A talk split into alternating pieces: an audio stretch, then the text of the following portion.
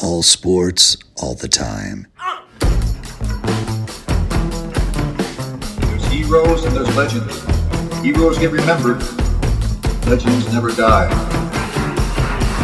This is the Spoken Podcast. Hold your ears, folks. It's showtime. I'm your host, Lance Twidwell. Man, that kid, he can ball, man. He can ball. Touchdown, Kansas City! Patrick freaking Mahomes, baby! Uh, let's talk some sports because that's what we're here to do. To the Spoken, the Spoken. This is the Spoken Podcast. I'm your host, Lance Twidwell, here inside the KC Beard Co. studios with my guys, Eddie Ortiz, Yo, yo, yo. Trevor Twidwell, What's going on, everybody? and we have ourselves the man. He's back and he's rolling his eyes at me right now because he's trying to stay humble, but he knows it's the truth. Our guy, the best, the best hair in the business, and the beard. He's getting the beard in too, by the way. Oh. My March birthday companion, Kent freaking Swanson. Let's give it up for Kent Swanson. Why are you guys clapping? What is this? What is this, guys? I'm blushing over here. Why are you clapping for me? What is this? the pride, the pride of Arrowhead Pride. He is here in studio with us. We've been we've been uh, hyping it up all week. We're glad to have him back. The second time he's been on the show. Um, last time was an absolute blast. Obviously, uh, we had a great time, and he just told us before we started recording that he has an L prepared Oh yeah, to give out. I'm ready. stoked, and hopefully you and I don't have the same one again this week. Or if we do, It's football related. oh well, there we go. So- we might have the same one. Man. Just saying. Ah, shit. It might just matter who goes first this time.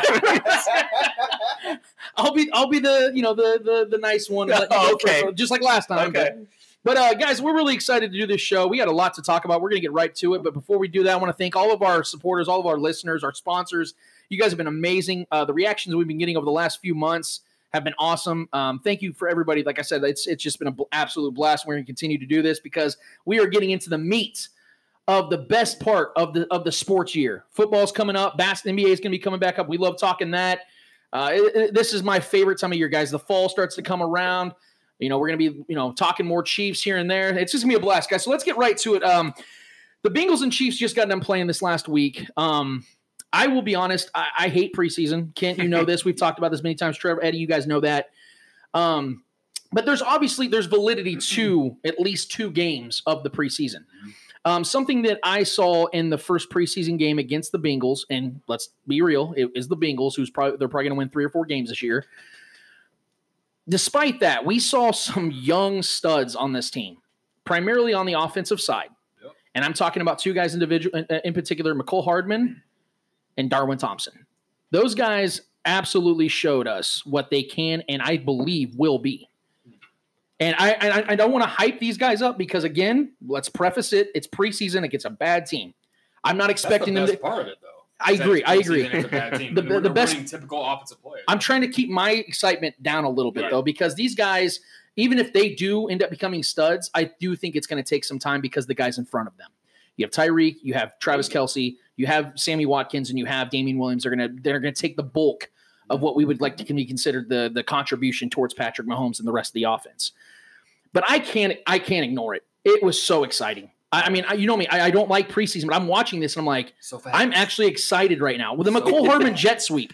He Yeah. makes fast guys look not so fast. Not so fast. Like that was um like to see that from a guy who's never played an NFL game yet to be able to cut the angle from the, The safety to, to, to basically make him look useless. Go ahead, Ken. he got to he got to feel really quick and really you know like, it was a beautiful play. Uh, and you're you're absolutely right. The suddenness that he possesses. There's not very many guys in the National There's a lot Football of League. fast guys, not quick guys. Right, but it's, it's it's the burst, it's the Yeah. burst, and then the long speed to get upfield, and like the angle he took to get upfield. I really did like that play. I've been talking about this. You talk about the jet sweep. We've been talking about this a lot lately on our show. The fact that Tyreek Hill's back is probably the best thing that could possibly happen to Mecole Hardman. Absolutely. He's not a guy that is, you know, he's not all the way there as a route runner yet, but it may not matter. Like he's insanely fast. He's able to run some of the vertical stuff in the route tree, and being able to have the attention brought on Tyreek Hill is going to allow for Mecole Hardman to just thrive in a. I, I think he's still a limited role. The jet sweep stuff. Mm-hmm. some of those kind of plays, and some of the vertical stuff. I think that's where he's going to make his bread and butter this year. Some of these explosive plays. But the fact that Tyreek's back is probably the best thing that could happen Take to all the him off. all the pressure, Yep. let him develop, Let him do the things he's good at and have some success early as he's kind of figuring the rest of this Yeah, because thing out. even if even when Mecole becomes more of a, a pivotal portion to this offense, I don't think he's going to be a number one guy for many years, Probably not. if ever, because of the fact that Tyreek, I believe, is going to be here long term. Yeah, he could be the Sammy Sammy Watkins. Right, and, and and we don't even know what's going to happen with Sammy. Watkins. I mean, obviously he's not going to play with the contract he has next year. I think he has twenty one million dollars that he's owed next Yeah. season. That's not going to happen. Right. But if Sammy's like, you know what, I want to stay in Kansas City, if we win the let's figure out a way maybe Yeah. to extend this contract and you know soften the blow A on little that cap hit. restructure. Right. I can see that happening because he's only 26 years old Right. himself. Travis Kelce, 30 years old this season.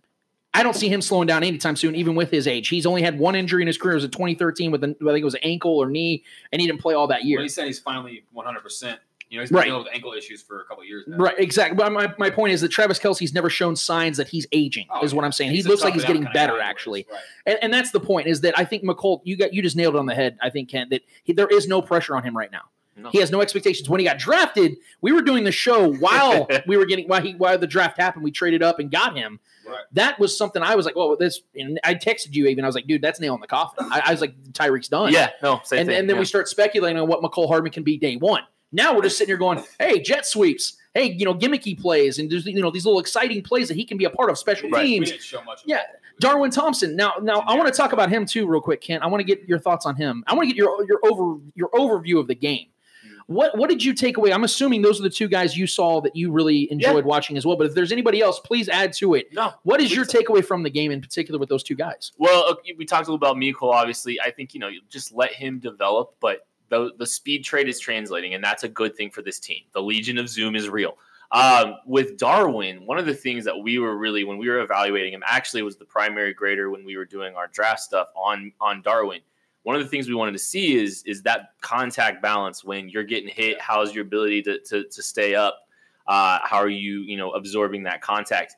is it real? Is you know when you're in the Mountain West and you're playing in more space, is it the same kind of you know is it the same kind of the contact balance for Darwin translated, and that's huge for And the him. pass protection as well. Well, well, we got. Well, I'll, I, I got some pass protection takes.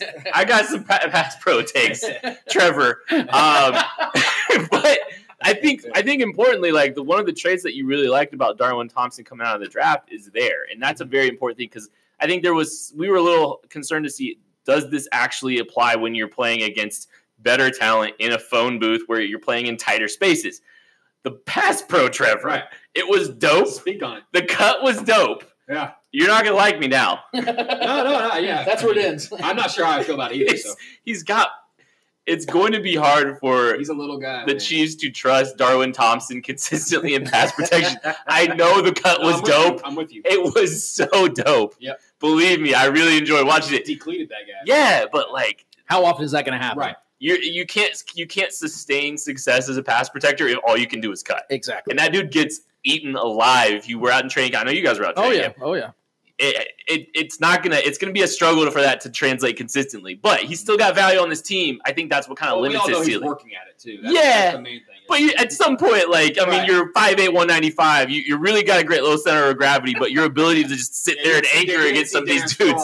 Darren Sproles out there It's- pass pro. Yeah, I mean, like you know, Yeah, but get it one reason. sneak him out in space, throw a little dump pass when pressure comes, Right. and let him work out there off He the. might not. I mean, we've seen like guys like Charcandrick West go out there and be Right. decent pro, Yeah. pro guys too. Well, He's a little bigger though. He's a little bit bigger. He's they're both stout, but I mean they're both stout guys. We can see, you know, if Thompson has that ability and if he's working at it, see if he can get better. But Well- yeah, he's definitely a small package guy. to, to get to the like to, to get to the overview of the game like is, is there anything else you saw from the team as a whole that you really liked or is there any concerns that you may have Yeah. seen Uh, give- give- I got a concern. please Yeah. please lay those out because Ken, this is something that i think that chiefs fans need to understand because ex- as excited as all of us should be Mhm.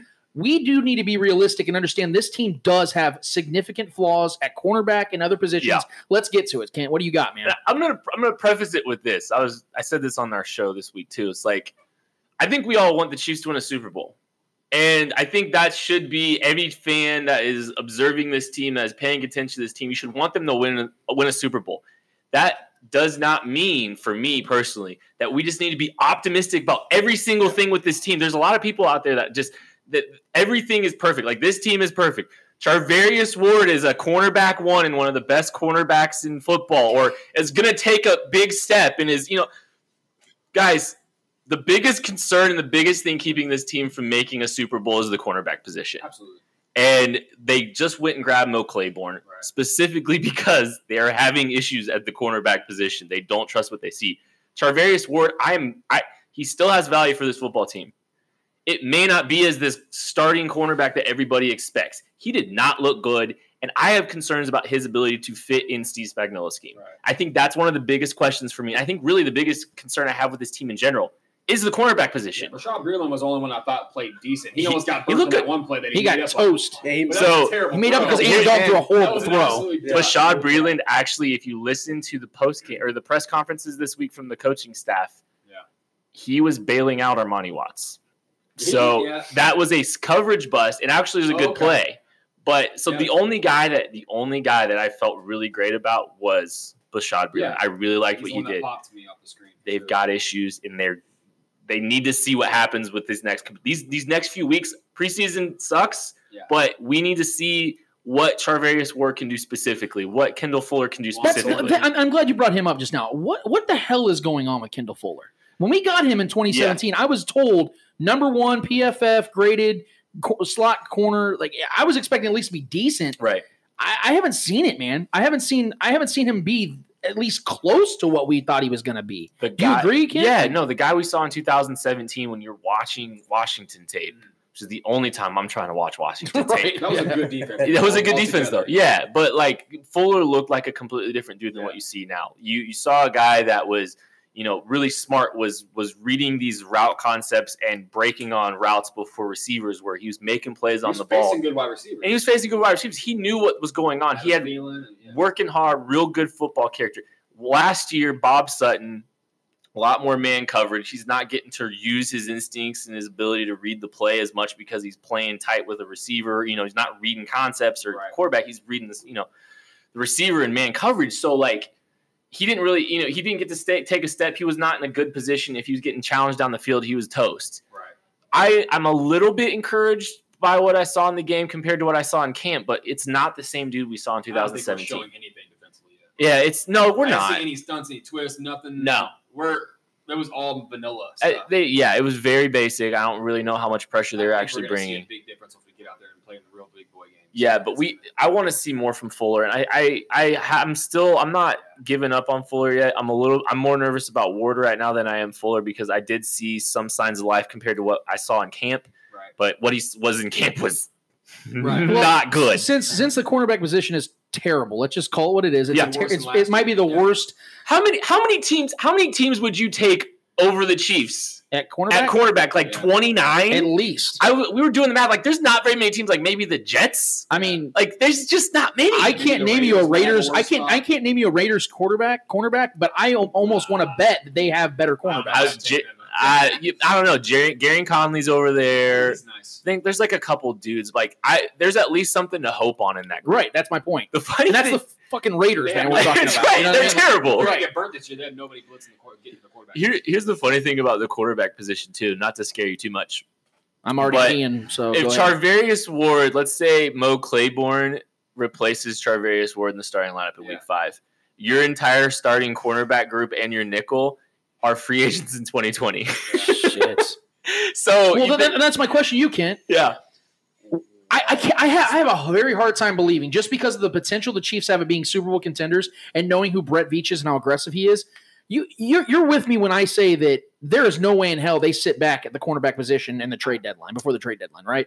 you know they, I have to go and get somebody. Right? I could see it. Just depends on how this week, how this you know this first eight week goes. Okay. like you know, like let's see. You know, I, I think they'll play it out all the way up to. They might make another minor move. I would love to see them do because even if Charvarius Ward doesn't fit this scheme, trading Parker Ehinger for him, he's Yeah. he's a 53 man roster player. He's a good special teamer. He's a good cornerback four five. He's just not a cornerback two. So like, go make the move similar to what you did for Charvarius Ward to build a little depth for a guy that fits what Spags likes. Okay. This shows, You know? this shows me the front office and the coaches' faith in Spags Yeah. because the, we knew going into this offseason that that was our weakest spot on the, the entire team. Yeah. and we didn't do anything really Right. about Right. it. And you know, so that just shows me the faith they have in Spags, and I think they believe in what he's going to do scheme wise Yeah. as far as getting to the quarterback and, and making it easier for them this year.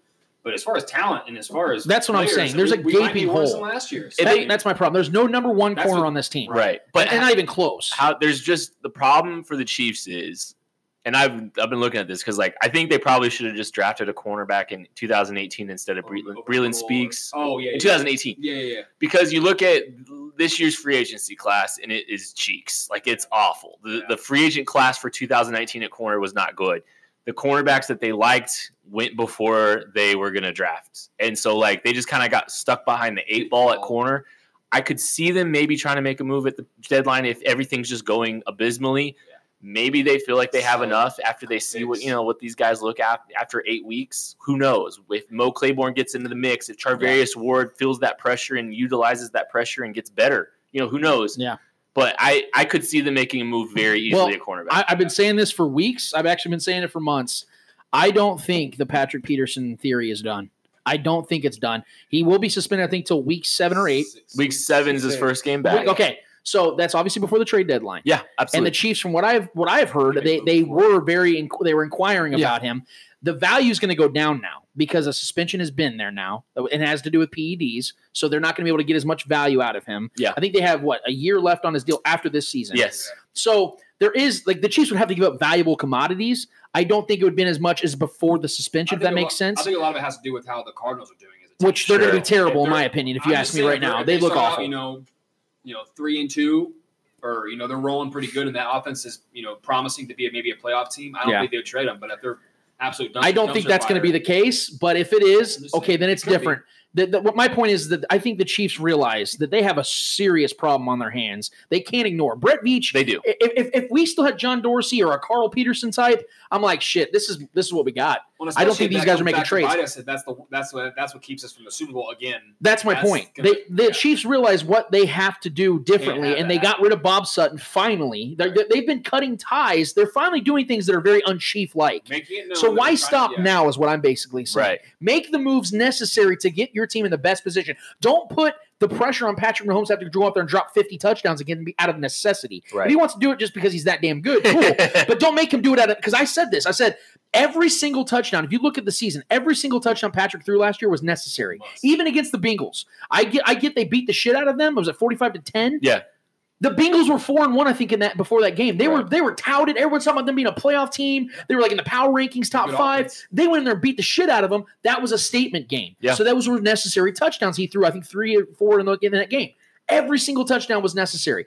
That doesn't need to be the case this season. So if the Chiefs have an opportunity mid-season to go and add a guy like a Patrick Peterson or Xavier Rhodes or Josh Norman, if he you know comes available, whatever the case is, you have to go and get guys. I'm not saying they have to chase names, but you got to chase talent. Right. You got to go get a guy that can come in immediately, a veteran style guy that can understand the system enough to walk in and make at least an impact. I'm not saying become Deion Sanders. Yeah. I don't expect that. What I do expect is something better than the shit we got right now. And I'm just being Yeah. honest with you. Mo Claiborne, fine. We talked about this last week. That can work out. It could be a fine addition. I'm not Right. saying it. I don't think it's negative at all. I think Right. I think we're better now than we were without move. him. Right. But it's not a move that puts you at a trajectory that you're like, oh fuck, dude, we don't need to go get another corner. Right. And That's my point. I think I think the fear should be: Do the Chiefs feel that way though? Do the Chiefs feel like Mo Claiborne is enough? Right. And and you know who knows? Like yeah. just because we feel one way about it, they might look at Mo Claiborne and look at that group and say, you know what, we can roll with this. One of the things we've been talking about on our show is like, does like what moves move the needle, or what position, what moves at the cornerback position will move the needle a little bit more, just a little bit more. I think Mo Claiborne moved the needle for the cornerback position. Yeah. A guy like Josh Norman would move the needle, Oh, yeah. even though he's I don't older. it's cut, so- Yeah, I He's mean, 30 now, right? 30 or 31. yeah, he's like 30, 31, but like that's a guy that would move the needle He a little bit. scheme so well. He would fit perfectly. and he, He's would, a great he brings some fit. nasty to He's the defense gritty. too. Yeah. experience and just depth too. Like one of the things like people don't realize first four weeks of the season, if Bashaud Breeland goes down, it's Kendall Fuller, it's Charvarius Ward, it's it might be Herb Miller. It's Kent Swanson. Trevor, like I mean, Kent like Swanson suiting we're up. like it. We're lighting up at corner. Like they're we're They're going in for tryouts. They're asking Gehrig Dieter, hey, can you play? Yeah, you can't like- play wide receiver. It's so it is so thin behind there. I mean, so like bad. maybe maybe they throw Mark Fields into the fire if Ugh. he makes the team, something like that. But like that's that's the fear. Yeah. That's the fear, and so depth is going to get challenged at Yeah. some point this season. You need depth, and you need more talent at that position. And you can't. general. We can't sit here and pretend like you know every position on the team is going to be filled to the max, where Right. you're getting talent, talent, talent. No, that's not the NFL. That's not realistic. In the NBA, you can do that. You There's can go and fill a, a roster full of stars. You Right. can do that in the NBA. You can't do that in the NFL. I think the Chiefs are about as close as it gets. I think they did great revamping our. Yes, the defensive front. retooling on the defensive side Super is. I, I do think this defense is going to be better, just simply off of defensive coordinator. Oh, they will. There will be. I think they'll be much better. They definitely will. And Yeah. uh, this team can win 14 games as constructed in the regular season. as season. constructed. The problem is is not if they can win, if they can go 14 and 2 in the regular season. It's if in that AFC championship game in the in the in the Super Bowl is a is a premium wide receiver going to eat you up and expose you in the in the mat in the moments when it matters Even when the you most. know it's coming. That's what you're playing for. This team's going to win a lot of football games. Yeah. Depending if if D'Montre Wade gets run, they're still going to win football games. Right. But they've got to have a guy. They've got to have talent at that position for when the games matter the most, and that's really what it all comes down to. This is the first time in my lifetime that I'm I'm a Chiefs fan, just just looking forward to January. Yeah, You, know, man. You I mean, both. like it's this is this is different territory. Yep. Our expectations should be Speaking changing. the city, We're not yes. talking about regular season anymore. Right. No, we're we don't care demanding. about that. Yeah, we're demanding AFC Championship, Super Bowl Yeah. appearances. That's what. Right. This is the first time in my life I've been able to say that with with a straight Absolutely. face. You know, Absolutely. without a few beers in me. And we're, we're doing that anyway. But Yeah, real, gonna real quick before we get out of this segment and go, uh, take a break, um, Kent, I want to get your thoughts on the Steelers matchup. Uh, I'm not so much about what you think is going to happen in the game as far as an end result. What are some of the things you're looking for in this game? game. What, yeah, what are you expecting this one? I don't really know. Big what, one. Yeah, just huge. Yeah. Huge. Big, no, big like game. honestly, what are you expecting in this one, man? And what are you looking for? you know what I'm looking for is I mean if we're gonna we're gonna stay on the, we're gonna stay on brand and talk about the cornerback position. This is a great test for these guys. Yeah. These are really good wide receivers that you know Juju's gonna line up there, James Washington's gonna line up there. Moncrief. You know Donte Moncrief, Diontae Johnson. They've got good receivers. This is good tests for them. This is good to see these guys up against better cornerbacks or better receivers. Let's see these guys do that. I want to see you know. We talk about Darwin. Let's see what Darwin's up to. Let's see if Mecole, both of them, can take a step. Blake Bell. I want to see, I want to see Blake Bell. Uh, I want to see the pass rush. I want to see the you know guys like Tanoh and guys like Breeland speak. Let's see how they do this Yeah. week. If they can you know make state make claims for you know opportunities this season. Those are the kind of things I'm looking for. And just like Pat, just if Pat just puts a visor on and just wears it the rest of the preseason, like I'm Man, fine. this Like, is what I've been saying. Like I, I, I, I quote tweeted one of your tweets a few days ago. Well, I was actually during the game, and and I said you, you were talking about the throw he had to Kelce, which was it was beautiful. It was Like, amazing. That was am- I mean, you couldn't have wrote that. He couldn't. He couldn't have ran and Yeah, handed it to him better. Good. But my point was this: I, I feel, and I know this is unpopular. It was an unnecessary hit he took, man. He he got knocked to the ground, Could've landed on his low, hands. Like too. I'm just saying, like things like that make me so nervous because we've never had this before. You just got done saying two minutes ago, for the first time in our fucking lives, we can talk about a potential Super Bowl championship in Kansas City. Right. I, we can't have that squandered, man. Right. Like even even if yes, he can take a hit here and there and stuff like that. The run, he was smart enough to come down, but the fact is, I don't feel like he should have ever been put in that position. I don't want him playing preseason football, man. What more does he need to prove? What rhythms do he have? He has training camp. He has see if he's practice. real, man. yeah, yeah, yeah. He's still, yeah, exactly. The the jury's still out on him. But, let's be. But I'm saying, Kent, like, Yeah. why is he playing in preseason? I don't get it. It makes Yeah, no sense. I no, I and I think it's just a it's a philosoph- philosophical thing for Andy. Like I and like okay, I get it. You want him to get a few live hits. You want him to feel the beat down of of a half of football, just so he remembers what it feels like. He's forced to recover a little bit the Still following. That's week. exactly what I I mean, I telling get it. I don't know if I completely agree with it. I mean, but even Tom gets some run in the preseason. You know, like yeah, Oh, I- Tommy. I'm okay with if if if Pat wants to go out, throw a tutty tomorrow, and then just sit. Fine, Yeah. That's fine by me. He's he's he's Hey, thrown a lot of touchdowns in Pittsburgh already. Pat was, Anyway, out there, career. Pat was out there trying to run some touchdowns. Yeah. that's what I'm saying though. Like, I don't want you that. I man. know, and it's it's it's just the You know, nature. he wanted that too. You so, can't. like, You also can't play scared though. Like Right. I'm, And I I'm saying play like- smart. Play smart though. Yeah, no, and it's there's a little bit of nerves. Like I was nervous the entire day. I think even before the game, I wasn't like nervous about the game or anything because it's the preseason. I was nervous about Pat getting hurt, Right. and I'm gonna be That's like that for the next three weeks. Yeah. Like, right, right, right. That's. I what mean, I'm just saying. like, I mean, but I I think there's there's some merit to getting hit a little bit, going through the process a little bit, embracing that process, playing without any fear. You got. I mean, it's it's a tough game. Like, And right. plus, you're seeing Things different, happen. different faces and different corners out there, not the guys that you practice with on Yeah. a daily basis. Getting out there and seeing guys do different things that you're not used to from different defenses, and you know, catching the rhythm. I will. I, I, think that helps too. I think there is one important thing here too. Is like Andy Reid's noted for having very physical practices and treating the preseason Right. with some, you know, with some intensity. Yeah. But they also don't get hurt very often. Like I, I. I think over basically compared against the rest of the league, even though they have a more physical practice, they don't have a lot of er- those early season injuries the same way a lot of other teams do. Like they actually protect themselves a little bit better than some of those teams too. So maybe there's some value in some of the stuff they're doing. I don't know, but I be good luck. Could be. put put Pat in bubble wrap yes, if you want, but like please, please. keep I'm, him- I'm, I, I I get what you're saying yes. though. Believe lock, me. lock him in the locker room. Don't let him even get to the I'm field. cool with one I don't want per nobody game. stepping on his That's it. foot. yeah, Nobody- I mean, yeah, yeah. But, but that could happen in any regular season game too. I don't care. Like I'm just look. He's our he's our prized possession. We finally have our guy, and he's the most special quarterback I've ever seen in my It's life. one lineman To fall top it back. all off, what's up, Ken? What I you just got? I, I was thinking about this the other day. It's like think about think about like how green this city is with this entire oh, experience. Right. We finally know what it's like to be nervous about our quarterback playing in the preseason. Yeah. Like even Alex. right, right.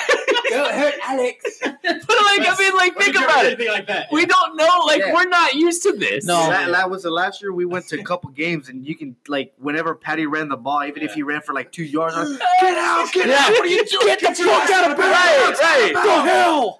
The Indy game when he came up limping, bro, I literally about shit my pants, and it was like three Everyone degrees did. outside. Yeah, Everyone did. They were just terrified because I mean, Oh. like, oh no, what? All of this? yeah, and we're gonna yeah, and against the Colts, of course. The Like, funny thing is they probably- even shit himself. I'm pretty sure They too. probably still would have won that game too, Yes, and then they would have just got s- their faces stomped in Yeah. by New England It'd at been home bad. with Chad Henne. It would have been miserable. We're gonna actually keep it on uh, Patrick Mahomes when we get back, guys. We're gonna talk about the inevitable, and what the inevitable is is that Patrick Mahomes contract that's coming. It's gonna be a fat contract, and I'm just trying to get Chiefs fans prepared because I'm hearing some ideas that he might take himself a team friendly deal, and I'm here to tell you to be prepared for el- for the other side of that. So we'll get back to that after this. KC Hemp Company, your most trusted CBD provider in Kansas City, shipping nationwide. Ancient plant for a new age health. Follow them on Facebook and Instagram at KC Hemp Co. Back at it again on the Spoken Podcast. I am your host, Lance Twidwell, here inside the KC Beard Co. studios with my guys, Eddie Ortiz, yo! Trevor Twidwell, and Kent Swanson. I love the bumps you got, like the little yo yo yo. I I, I, I look forward to them. Look forward to Do you them. mix yours up a little All bit? time. He's like I he's keep it going. steady. He's He's steady. steady. same tone, Yeah, steady exactly. Eddie. Same Exactly. tone, same Oh. cadence, like same everything. For all you know, it's a butt. Like oh, Like I mean, So we we left we left off right with we're talking about Patrick Mahomes, which I don't think Kent ever gets sick of talking no, about. never. Uh, we share the same sentiment on that. Um, What's his middle name? Lavon, Patrick, Lavon. you know what? Kent is Kent is Kent to Patrick is what Shannon Sharpe is to LeBron. like 1984, December 31st, It's almost Akron. Ohio. One LeBron. might be a James. little unhealthy. It might be a little. Scale. Like, that's that's Kent. Yeah, he's gonna say Pete, Yes. Sweetie. All right. Shout out Pete Sweeney. We love you guys over at Arrowhead Pride. Appreciate all the support. Thanks for letting us have Kent for a couple hours. Let's get to Patty. Let's let's talk some Patty Mahomes, guys, because although this season is focused on winning a title, that is the number one focus. That, quite frankly, is the only focus, especially for one Patrick Mahomes. But we have to also address the elephant in the room, and it's a potentially two hundred million dollar elephant in the room, maybe more. um, I've been hearing because I listen to ra- radio all the time. I, I'm listening to podcasts. I listen to you guys' podcasts all the time. I listen to six ten, sometimes eight ten every once in a while. But I listen to primarily local sports. I listen to you know, like I said, six ten. Those guys are always. I love BK and and C dot. Those guys are great at what they do. And um, I've been hearing a lot of fans call in and suggest the idea, and I get why, but I'm I'm I'm not going to support it because I don't agree with it, with it at all. That that Patrick Mahomes, because he's such a team guy, and he's you know this great young kid, and you know he isn't from a broke family, and his dad made money in the major leagues, and like all these narratives uh, as to why he would do that. And oh, he, he knows that other guys need to get paid, so he's not going to take the max amount of money. Right. Look, I, I get in Just Hollywood. In Hollywood, that stuff makes sense. You know, like in a movie, like man, that that was a good movie. Let's go watch that again when it comes on DVD. But this is reality, hmm and I don't want to speak for one Patrick Mahomes. You could. But I'm gonna go ahead and speak Say for Patrick do it, Mahomes. say it, I'm gonna do it. Say it, baby. I'm gonna say it. Okay.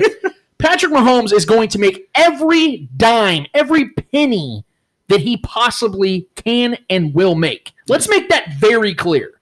This guy is going to make over two hundred million dollars in his next contract because that's what the market will demand. Yep. Yeah. He is going to reset it. There is no one with any logical way of thinking that's that that's, that would suggest that Patrick Mahomes is going to take a team friendly deal. Because what is a team friendly deal? We don't even know where that baseline would begin. Brady? I don't know. 40 might be team friendly for Pat. Exactly. That's my point. Like if, I if mean, a, te- a team friendly deal would could be two hundred million dollars. But if he has if he has another MVP season and they win the Super Yeah. Bowl, Yeah. the least they would give him Well, is test two hundred the million field, dollars. See if other teams would be willing to pay him that money. Every single team's going to line up for that. Right. Yeah, no, yeah, yeah. Every single team would line up It's a to pay no-brainer. Whatever to give amount. him a blank check. What, yeah, you Frankly. fill it out. You fill it out, and that's Yeah, you got to give Steinberg his his his agent, uh, yeah, Leigh Steinberg. You got to give him all the credit in the world because they bet on themselves early on. Didn't take any endorsement deals his first year. Let him come out there have an MVP season, one of the greatest seasons we've ever seen. Yep. and has put himself out there as the best quarterback in the The NFL. best season It- ever start a career. like, there's a lot of guys that come out and try to do that type of thing, and it doesn't pan out because they just weren't good enough. Right. He was that and more. So he bet on himself and he won out. And he's about to get so and Kent, I'm gonna let you touch on this. Trevor, Eddie, you guys can touch on this as well. I'm gonna give Kent the floor in a second. But I just wanted to address that real quick. Listen, Chiefs fans, I know that sounds awesome. That, that Patrick can come out and say fans. he's going to make 20 million a year and it opens up the cap space for the next 10 seasons for the Chiefs. That sounds great. Pay it's not happening. The Chiefs are going to have to figure out how to build build a winner around him over the next 10 to 15 years while he's getting paid. Everybody, everybody talks about Tom Brady, like, oh, he's taking this team friendly deal and all this stuff. Okay, I Gisele. think some Gisele. Thank you, Yes. thank Let's you, get real right Gisele now. Gisele. I mean, the, and also, also the structure of the deal isn't. a- It looks looks more team friendly than it actually is. How it's structured, he's actually he's reeling in a bunch of It's a lot of money for a 40 plus year old man. too. Yeah, and like I, Being real. I mean, it's, they're, he's not going to take a team friendly deal. He's going to get paid forty million dollars a year, and he's going to be worth Every every penny. every single one. I would pay that man. I'd pay that man. I, if if he said fifty, I'd still be like, all right. I mean, because like, look, I mean, is is ten million dollars in cap space? Yeah, that's great. Like maybe that's you know. uh like a like a Gerald McCoy type one year to help make your run. Right, Sure, right.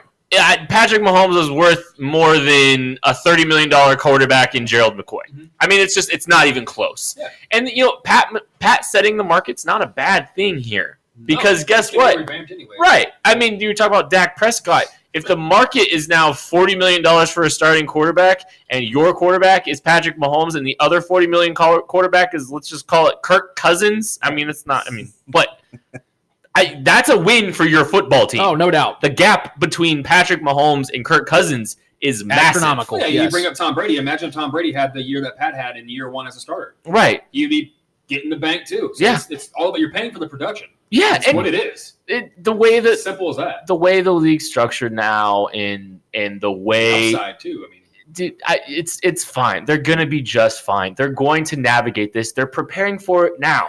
They have twenty five million Brett twenty five we're selling, dollars. we're selling old stadium seats. Yeah, Yeah, right, yeah. Just Brett Veach, Brett, Veach, so. Brett Veach talked about this multiple times. I remember um, uh, in training camp of 2017, I was doing a show with my guy Shane Williams and Clay Windler. Uh, we were outside of uh, a training camp after it finished. I think it was the first practice of the season. Brett Veach walks right by us after we wrap up show. And we talked to him. He, we stopped and talked to him. Dude, he, he literally told us, and, and I'll never forget it. I'll never forget it. He said, I've been watching this kid for three years. And this was his rookie year. So he'd been watching him since he was a, uh, a freshman Yeah. in, in, in college. He knew who this kid was. They have been preparing, like, and Veach has said it recently. They've been preparing for his inevitable monster contract that's coming because they knew what he was capable of. They believed in him. yes. I, I always give Brett Veach like a lot of people don't want to give Brett Veach credit for what happened with Mahomes. Here's my re- here's my retort to that.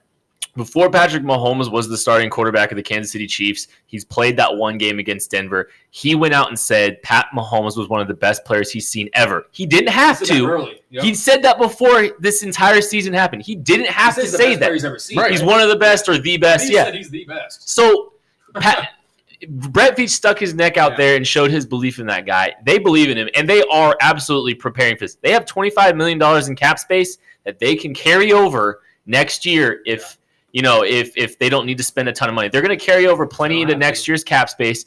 They're going to have you know they they probably got the Tyreek Hill deal to work out. We'll see on the Chris Jones ones. I'm not particularly Don't, confident. don't do that to me, Kent. We- Don't do that to we me. can talk about that later, but uh, break my heart like that, bro. uh, but I mean, they've got some big contracts to you know to address still, but they're going to be fine. They're going to be they're they're doing just okay. They're they- they've got plenty of talent. They've got some key pieces on both sides of the football. People look at the price tag. Don't stress too much out because it's still a deal. I mean, it really is. It really is. It really is. This kid is transcendent. He is the best quarterback. He pe- they- people throw generational talent a lot, uh, or gener- generational talent around a lot. Right. Pat Mahomes is a generational He's the talent. best No player. question. He's the best player in football. If you gave look at the last ten drafts and do a redraft of the last ten drafts, Pat Mahomes is going one. Every single time. Like it's, Yeah. I'm trying to think time. like Rodgers. Rodgers. Go back to six, five, 2005, 2006. Right, number That's the last dude that would probably be. It'd be Pat. Comparable, yeah. I mean, it's you can't do. Andrew Luck because of all of his injuries. No. And all, yeah, you can't. I mean, Luck would still be up there, but like Yeah. I just Yeah. and maybe he gets into a situation where they protect him a little bit. I don't know, but No one in their right mind is taking anybody over Patrick. Mahomes. I mean, it's it's it's it's Pat and Aaron, which Yeah. is like he's already in that. He's already in that. you have to go back stratosphere. 15 years just to get a guy Right. you can Right. say I maybe, He's already had a and that's a year, and Aaron maybe. Right. That's a maybe. Right. Like knowing what we've seen from Patrick already, because we didn't see this from Aaron Rodgers. He sat for three years. Aaron Rodgers wasn't playing yet. Exactly. We don't know what Aaron would have been at 23 years old. Yeah. We don't know. Yeah. That's the point. Now, Aaron Rodgers has become one of the greatest of all time. Mhm. He- But- he learned a- a- Yeah, and his arm talent is some of the best I've ever seen. Yeah. But Patrick Mahomes to me is just as just as, if not more talented than Aaron Rodgers. He Rodgers. learned a lot from watching Aaron Rodgers. He's even said that. Sure, absolutely. Yeah. And Brett see. Favre and all this. He They're talks about it all the similar. They're Yeah. Probably more than similar dudes. Player I've ever Well, seen. That's the best. Dudes, they're not. Like one guy's a sweet kid, the other one's an arrogant prick. But I love them. I love them both. I love them both. But as far as as far as football player, I 100 percent agree. Yeah. But let, let me let me let me uh, kind of go off on another thing, but it has to do with Patrick Mahomes. This is something that I don't feel has been getting talked about enough, although the regression word has been used a lot. I've been hearing a lot of pe- people also talk about this about could that potentially be the case, a regression? I don't really know what they mean when they say regression because I, are they talking statistically? Are they talking about his play ability, his IQ? Right. You know, the, the way he has his timing down. Like I'm going to look at it in a general sense that they're saying his numbers are going to go down and he's going to struggle a little bit more because of the quote unquote sophomore slump. I get this is not his sophomore season technically because he uh, this is year three, but it is his sophomore year as far as a player is concerned, a starter is concerned. So what I did this this uh, this week is I took four of the best, in my opinion, four of the best quarterbacks of the last 20 years that I would say either is comparable to Patrick Mahomes or just all time greats. Peyton Manning, Aaron Rodgers, Tom Brady, and Russell Wilson. I looked at their sophomore seasons from the year they started to the next season, whether it was the first year they were in the league or not. And I looked at obviously Patrick Mahomes has better situations than all four of those guys did going into the career. So I'm gonna I'm gonna equate that. Mm-hmm.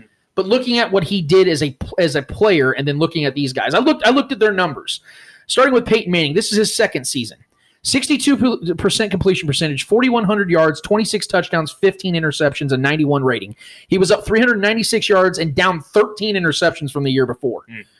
Aaron Rodgers, 65% completion percentage, 4,400 yards, 30 touchdowns, 7 interceptions and with a 103 rating. Up also exactly 396 yards, two more touchdowns, and down 6 interceptions from his rookie season. Brady, 62% completion percentage, 3,700 yards, 28 touchdowns, 14 interceptions, and 86 rating, up 921 yards and 10 touchdowns from his rookie season. Russell Wilson, 64% completion percentage, 3,300 yards, 26 touchdowns, 9 interceptions, a 101 rating, up 239 yards, same amount of touchdowns, and one fewer interception from the year before. The reason I'm bringing up these names and their numbers and their sophomore seasons, the year after their, their initial start, is the simple fact that I think that we sometimes as a society or or as fans automatically assume because we've seen other guys struggle that another guy's going to struggle in that second Right. season, the build upon season. Right. But if you look at these other greats, which I think it's fair to say that right now, as far as what we've seen from Patrick, he can be compared to these guys year in and year out right, Right. now. So if these guys with lesser talent physically and surrounding can have better seasons from the year before, why can't I say that Patrick Mahomes is going to at least play the same that he did in his first season? Yeah, I, I I don't think you're wrong in saying it. I, it kind of irritates me the whole regression conversation. It might be a small statistical regression, whatever. If you want to just boil it down to statistics, I don't care. Right. The game script is going to be different. How this team plays is going to be different. You know, you, I think we talk about this. All these all these touchdown matters, right? Like maybe he reduces a little bit statistically. I don't care. The kid, the kid is playing. I, I can already tell when I was out there at training camp. The kid is playing better than he was last year, even, and it's absurd to think about. But this kid is not. He's not normal for one. Right. um, and he takes this entire process, and and and it, it's a it's a twelve month process for him every year. He's getting better. He's making improvements. Defenses, yes, are going to adjust and try to get stuff. You know, try to try to fool him on stuff. Pat's gotten smarter too. And the funny thing about Pat is, even though teams got him on things, I mean, the, we talked about the Patriots before the show. Like, you know, they got him on some stuff before the game. You know, he figured it out in half a game. Mahomes is always going to be able to lean on the rare physical talents that he has to try to get himself out of bad situations when he's wrong. But he's not going to be wrong as much, or wrong. Yeah, I mean, he's, he's not going to be wrong as much as he as he was even last year. And uh, wrong sounds like a bad word, but he did get caught on some blitzes Oh, and some sure. pressures and stuff a lot Sure. Now he's going to take a step in that regard. Yes, teams are going to be, you know, ha- have some more tape on him. It doesn't matter. It doesn't matter. This kid is just he's he's transcendent. I don't care about all these statistical regression conversations. If it's just statistical, he's not going to slump the same way a guy like I don't know Marcus Mariota did or something. Right. He's not Marcus Mariota. Right. He is Patrick Lavon Mahomes. Put some respect on that man's name. I don't Born- he's, I don't think he's in regress. Born. September 17th, 1990, I don't know. 1995. I don't know that. Is that real? Oh my. God, okay. Jesus. I thought I had a problem. Wow. This man has a Bow problem. down. Let's Bow go. down. It's Bow fine. down. Yeah, Here's what you got, Joe. I- uh, as long as he's in Andy Reid's system, there's no way. I, I think it's impossible that he regresses in a painfully obvious way. Yeah. I think I, I don't see this kid throwing under 35 touchdowns in a season as long as he's in the system. Yeah. And as long as he keeps progressing and learning. I, I, I only see honestly. We and we have to be real with ourselves. We've seen we've watched this game for so long, and every once in a while there comes an anomaly player, Mhm. or or you know a guy that everyone expects to that can't be that good that long. You know, some people thought that way about Peyton Manning when he first came in the league. You know, he was super hyped, was decent, is okay his first year, didn't go that well. Everyone was like, oh, he might be a bust. Obviously, he wasn't. I think we got the. I think I think Patrick Mahomes is one of these guys that's going to come in there and just take the league by storm and just carry on with it for the majority of his career. Um, like I said, as long as he's in Andy Reid's system, I don't see his numbers being mediocre in any way. I think he's going to have the yards and have the touchdowns. I think I'm expecting him to be better this year. Yeah. And as, and as Yeah. most people are, everyone's focused on the regression. I focus on the progression. Yeah. I think he's going to tighten things up as far as his footwork, as far as his tightness on his spiral, as stepping into his throws. Which we downfield. saw at training camp. I mean, yeah, And- like- and he hit all these yards, right? Yeah. Five thousand yards, and he missed on a ton of deep throws. Yeah. You know, and if, if he tightens up those deep throws and steps into those deep throws and starts connecting on those with Tyreek Hill, dude, it, we might see six thousand freaking yards this year. That that's a possibility. The you you talk about that. If you if you look at Mahomes throws last year, there wasn't a ton of balls where he was going over the top and and Right. letting Tyreek Hill throw run under a pass. Like they were still throwing the ball downfield, obviously, but it was mostly like more balls that were driven in front of a safety or away from a safety, but not like over the Or a top. broken down play and someone breaks over. Right. It wasn't a setup. Right. It wasn't those kind of true plays. They look better on those things, but like just in general, like Mahomes looks. This is scary, Yeah. and I hate saying these things. I Say really it. do. Say it. I Say do. it. Say it. He looks like he looks so confident and comfortable, and it it looks night and day even different to what we saw right before he decided to go be the league MVP and throw for five thousand yards and fifty If that doesn't make your short shrink, I don't know what can. I just Like that's the ultimate blue pill right there, man. I'm telling you. the it, you can like when you're throwing balls with anticipation that means you're throwing with confidence that means you know what you're seeing you know what the defense is doing and you're able to just trust your abilities to deliver a ball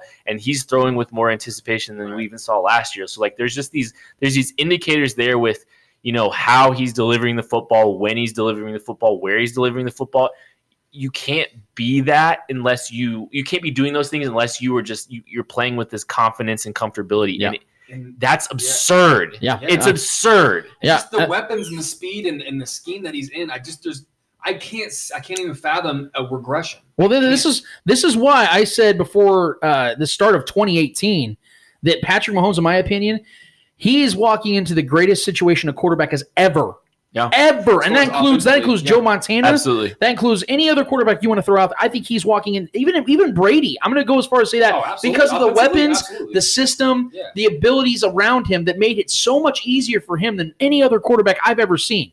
Yeah. So, and here, and, and you just said it. I'm just to say it in different words. Patrick Mahomes is going to get better.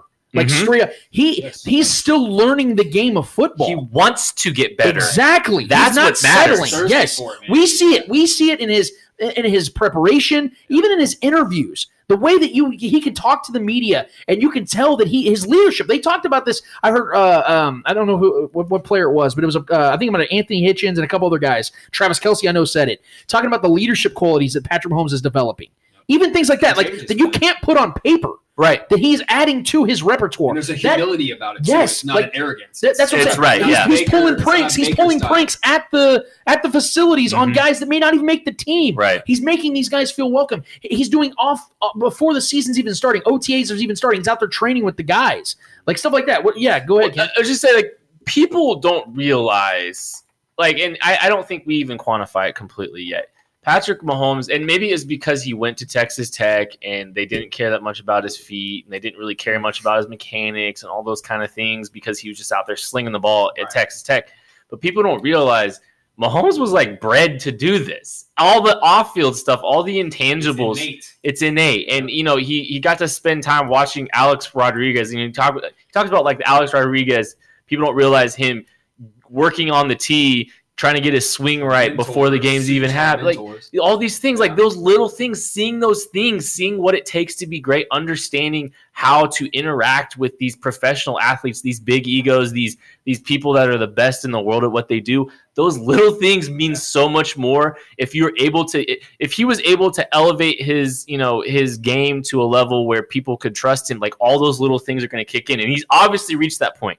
Like the sky's limit. It's it's like don't put a, you're right. Don't put a limit on him. Right. Don't put a limit on what this dude is. And I I I've think seen it once. We don't know what else. we should, yeah, like this Like, could just be the start. yeah. Like it really could. You're you're absolutely right. It's it's terrifying and it's amazing, and that's why you should pay him whatever he wants. Absolutely. because it's never going to be enough. It's never gonna be mean, enough. LeBron James is making thirty six and a half million dollars per year in the NBA, and that's not enough. I mean, you can only expect that from this city and these fans to want to like, oh, I don't know, should we give him all this money? That's Like, because they don't know, yeah. because like I've said numerous times in this podcast, it's like a new relationship, and this girl is kind of out of our league, right? And she's super hot, kind of but shit. she's, she's Way infatuated- out of our league. infatuated with us for some reason, yeah, yeah. and it's organic, right? So do what you got to Be do. thankful. Be thankful out there, guys. Uh, I actually want to segue real quick too, because we talked a little bit about Andy Reid and his system, and this is the this is the segment I'm really excited to talk about tonight. I mean, obviously, I'm excited about all of it, but this is one that I really wanted to, to, to address because this is becoming an actual conversation in Kansas City. A lot of people are looking at Andy Reid's age and the years that he's been in the NFL. This is going on, I think, his 21st season as a head coach. He's been in the league for over 30 years. He's had a lot of family issues. He's had a lot of things. He's in his 60s now. You know, he hasn't had the greatest of health. You know, there, there are things that I I would consider legitimate concerns as to why people are starting to ask how long it's going to go as far as Andy Reid's tenure in Kansas City as the head coach. But here's the thing. Everybody talks about how there's never been a coach that's won their first Super Bowl in the in their 60s, as, as I correct, or yeah, in their 60s or in their 20th season and beyond. Hmm. And I get that. But if you look at the circumstances that we're dealing with here in Kansas City, they're a lot different than any other. What I mean by that is this Andy Reid has never once in his career, let me reiterate that, never once in his career has ever had an elite quarterback. Donovan McNabb was pretty damn close at one point. He was a really good quarterback, borderline Hall of Fame even. He was never a great quarterback. He was a Disrespecting Kevin Kolb like that. who he fleeced the Cardinals with, by the way. I think he got like two second round picks you out got a of lot. McNabb was never the guy to make his team mates. him. Mc- Right. McNabb was a right. good quarterback. You're right. Alex Smith was a decent quarterback. Yeah. Never had a great quarterback. The only time he's ever had a great elite quarterback, what did he do? He went to the AFC Championship as one offsides away from being in the Super Bowl. I had to bring up the. I'm so sorry, but we had to do. Was that? Yeah, it- it- I had to. I had to. But here's the point. I get that Andy Reid is older. I get that he's long in the tooth, and I get that he's probably not going to be coaching another 20 years. That's obviously facts. But we have to look at the common sense factor and say that Patrick Mahomes has rejuvenated Andy Reid as a coach because you have to think that eventually you're going to get a little burnout. But when you have somebody like you've been saying all night, Kent, is so transcendent and a generational quarterback, and Andy Reid knows that he has him in his grasp. And Kansas City, Clark Hunt, the Chiefs are not going to let Andy Reid go anywhere. If he wants to stay Right. as long as he can, because of how great he's been here in Right. Kansas City. So, in my opinion, he's the greatest coach that's ever coached in Kansas City, and ever. You're right. Ever. You're right. I don't think that he's going to retire. Let's say the Chiefs win the Super Bowl this season. Mhm. Everybody talks about he wants to ride off in the sunset. It's not happening. No, Andy Reid will be the coach of the Kansas City Chiefs for at least another three seasons, in Yeah. my opinion. I, I think you're dead on. Go ahead. I, I think he's going to. I think he is going to ride this Pat wave as long as he can physically to, and yes. mentally. The, you you kind of talk about you know I, he is more stimulated than he's ever been Mm. because the limitations that he has don't exist. The limitations don't exist. Yeah, That almost sounds like a Mean Girls quote, but um, I just you talk about me bring up D4, you bring up Mean Girls. We're not even here, man. All right. it's that. what the fuck just happened? Uh, But like, I mean, just like look at look at Pat though. Like, look at what this guy is capable of doing. He's doing more than what any player he's ever been able to use, and he's got these vertical weapons where like more square yardage of the fields in play. And so you talk about the, the you know Vet, Brett Veach talks about the you know the the, the cards the, the stack of of Pat plays. Like I think he's just in there just like I, he's got like a, a piece of his brain un, been unlocked because now he knows it's feasible to do some of the things that they can do with Mahomes. I think that drives him. I think if they win a ring, he's going to get greedy because people don't understand this. People do. It, it, it seems like it, but it's it doesn't seem like it, but it's true. Andy Reid is an absolute savage. This dude, he plays this nice guy card, but he is a stone cold killer, and he wants this ring desperately. Yes. So if he gets that drug, and mm-hmm. he ch- he's gonna chase that feeling again. He's gonna chase it for a while, I think. Yeah. And I think Pat's the guy that you know kind of helps give him that energy to continue to do this. That that killer mentality is gonna show up if they win that ring. They're Yeah, gonna go. They're gonna chase another An- one. Andy doesn't strike me as a guy that is is in and out, like one and done. Like he's not that. I, I I think it's not it's not going to quench his thirst. It's going to be one of those things like I like this.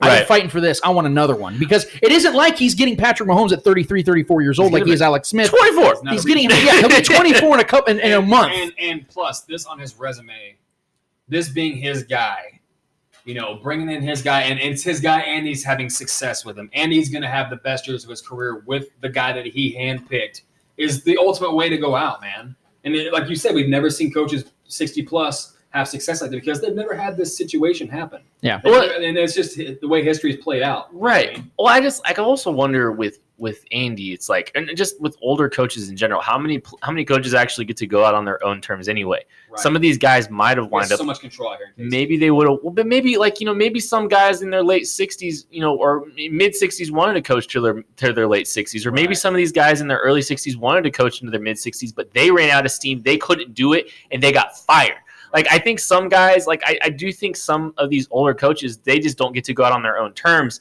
but with Mahomes, Well, yeah. this dude could get to go out on his own terms Andy- pretty he's Andy easily. Reid's Viagra, dude. Right, He yeah. found his- Like- like- would it, will it, would it Yeah. really shock you guys if we if It's we're time to party. if we're four years down the road and Andy Reid's still the coach? No. at 65 years old. No, It would not shock me it at would all. I mean, I, I think honestly, it would shock me more if we win the Super Bowl. The Chiefs win the Super Bowl this year. It would shock me more if he retired after the season, than coach another four seasons. Right. And I- that would shock me more. I think if he's coaching four more years, the Chiefs have already won a ring. I agree. I, I think that's I think that's the case. Like I maybe Two. two. I probably right. two. Get it right. Give me them all. Give It might them be three. It might be four. Do you think if he wins two Four rings, do you think if he wins two rings, he retires? Now that's a different hmm. conversation. That's a, I mean, it's a That's a different. Okay, here's my question, you Eddie. Before we go to break, before we go to break, so it breaks. here's my question. Here's my question.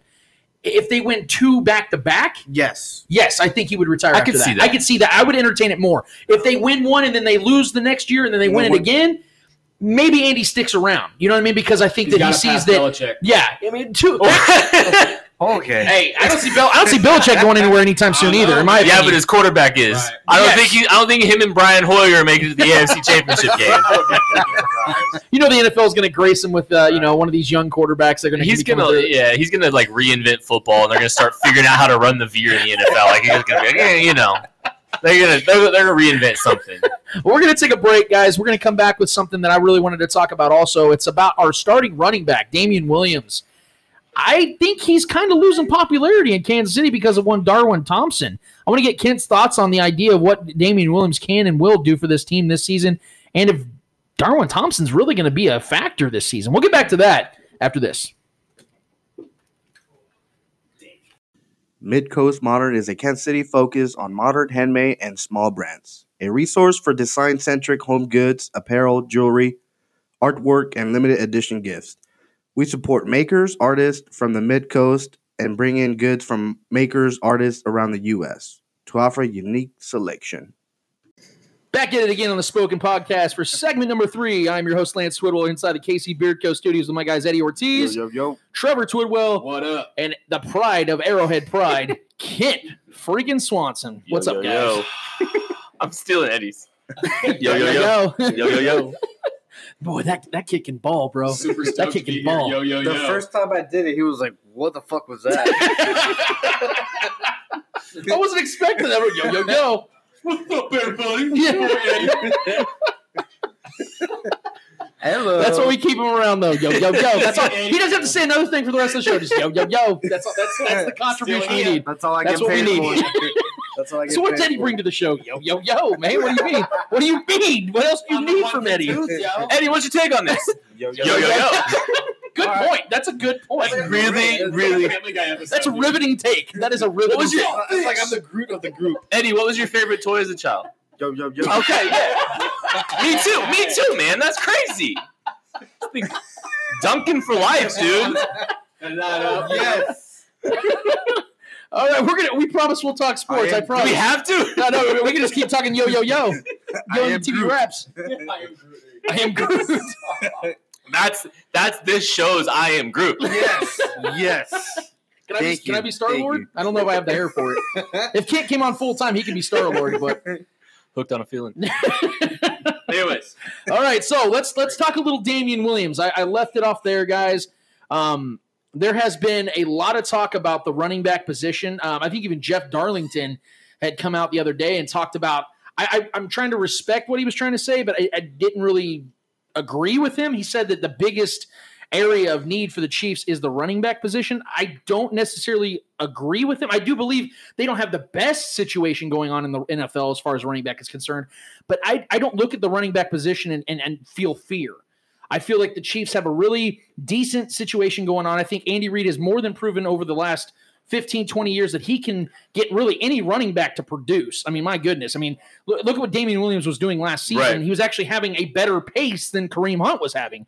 Um, and that's actually what I wanted to bring up because I'm starting to hear fans almost like it, it almost feels like a flavor of the month type of thing where Damien Williams came in, played really well, ended up becoming the highest scoring player in Chiefs playoff history last season alone. And I think it just the Patriots game. right. Um, you- you know, everyone was so excited about him. Then Darwin Thompson pops in the Bengals game, and now all of a sudden people are almost like trying to convince themselves that Darwin Thompson's actually the RB one. Mm-hmm. And Kent, I'm really hoping you came on the show tonight to help correct that because Just, just wait till Daryl runs for hundred next or on Saturday. And then Like, Daryl, right? I mean, like, breaks one off. yeah, no, yeah. I mean, you're people. First off, like running backs don't matter. like, I just, I, Especially in this system. I just, I can't put myself like if the Chiefs ever spend more than like a day three pick moving forward on a running back, like, Right. why? Uh, Darwin Thompson's good. Darwin Thompson has like a ton of value to this group. Like, and, and he's a he's a he's a nice little piece. He's a good developmental prospect. He can have some productivity. He's not a guy you're going to lean on, and he's not RB one. He's not a bell cow in any This- sense. This isn't a dude that you want to lean on. This is the most carries he has had in JUCO at Utah State is 183. He had uh, 183 one year, 150 in one of his JUCO years, and then 153 at Utah State. He's a niche kind of player. Give him 100 touches. Man, he don't even know if he's going to get 100 touches this Right. year. People are freaking out about all this. He's gonna he's gonna get. Right. He's going to get a small little amount. He- He's going to be utilized in, in the correct ways, and he's going to get a few opportunities. He's going to be part of a committee. He's not some savior. He's not Jamal. I made a Jamal joke, and people that was funny. hated no, it. No, you did get shit on. oh my you, you got shit on so hard. People But that was hated hilarious. it. Obviously, people don't understand sarcasm. I.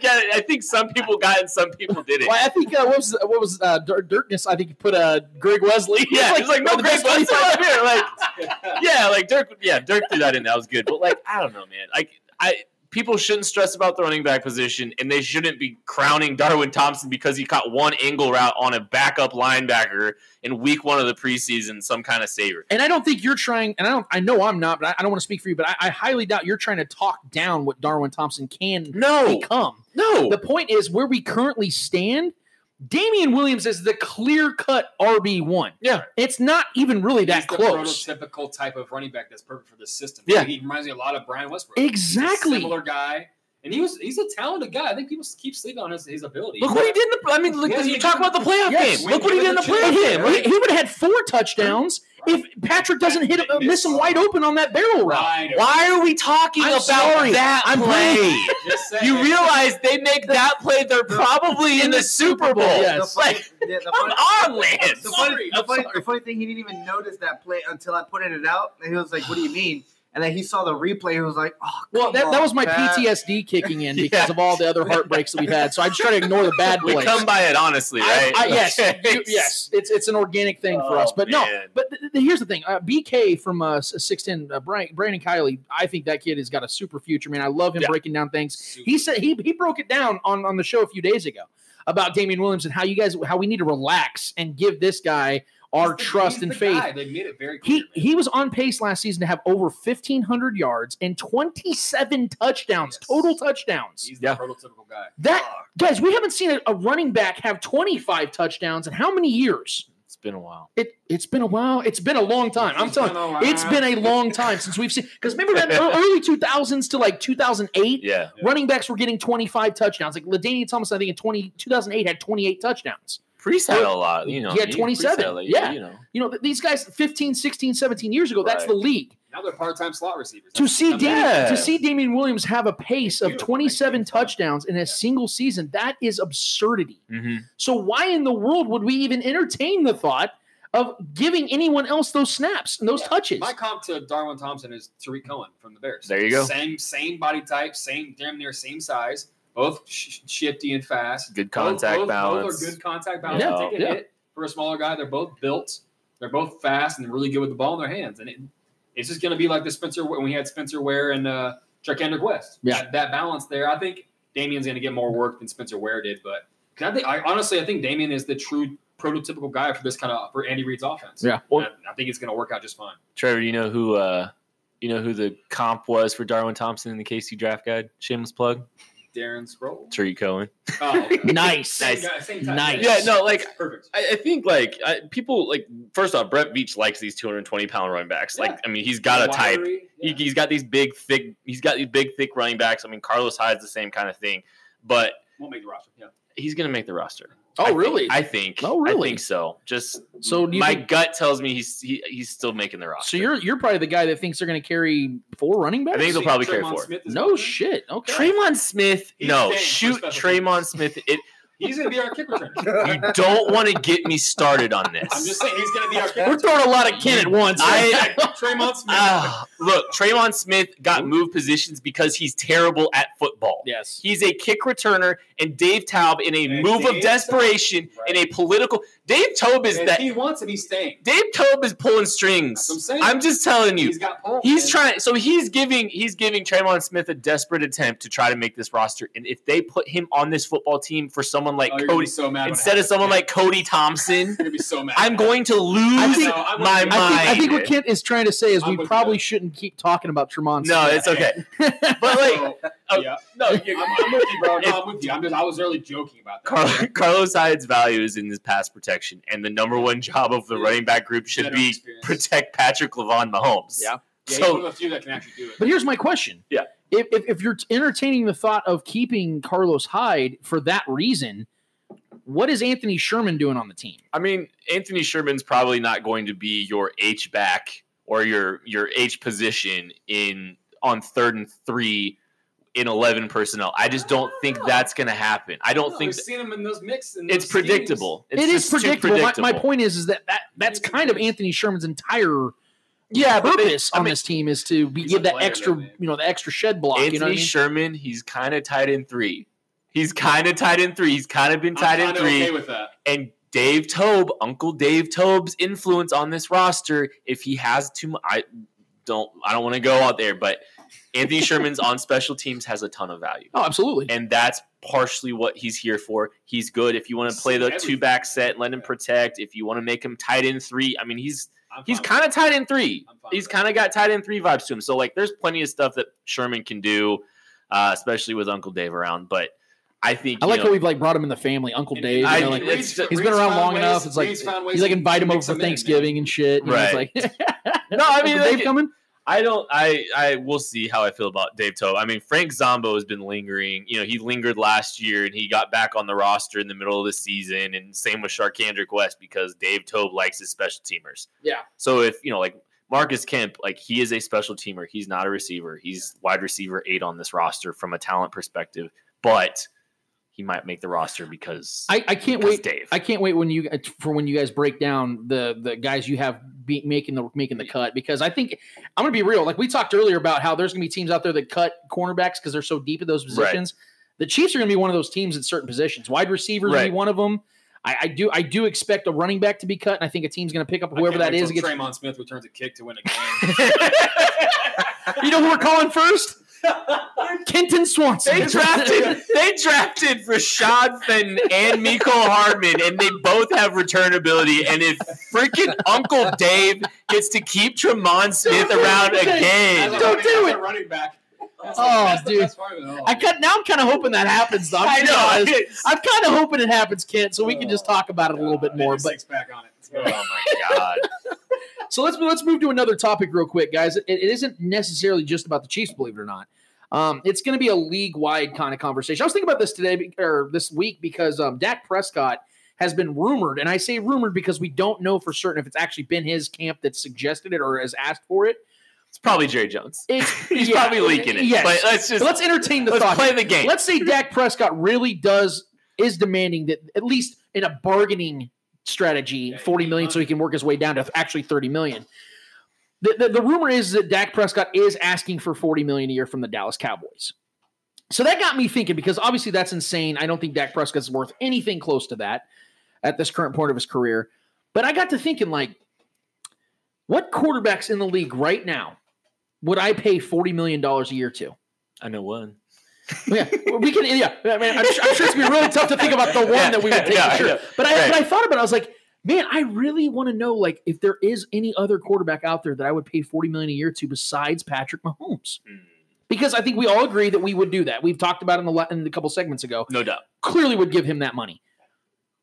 Is there anybody else, Eddie? uh, Do you have anybody that you would give it to? Um, you can throw Aaron Rodgers up there, but the age and the whole injury stuff, you just I think you depend on the year. Yeah, like you depend on like how old he's like. Yeah, he's gonna exactly. be 35 this year. He's 35. I still think I'd probably like. It depends on how long the contract is. Right. Right. Carson Wentz is one of those guys I think that had the promise, but he just got. Let, paid, let me set let me set the precedent.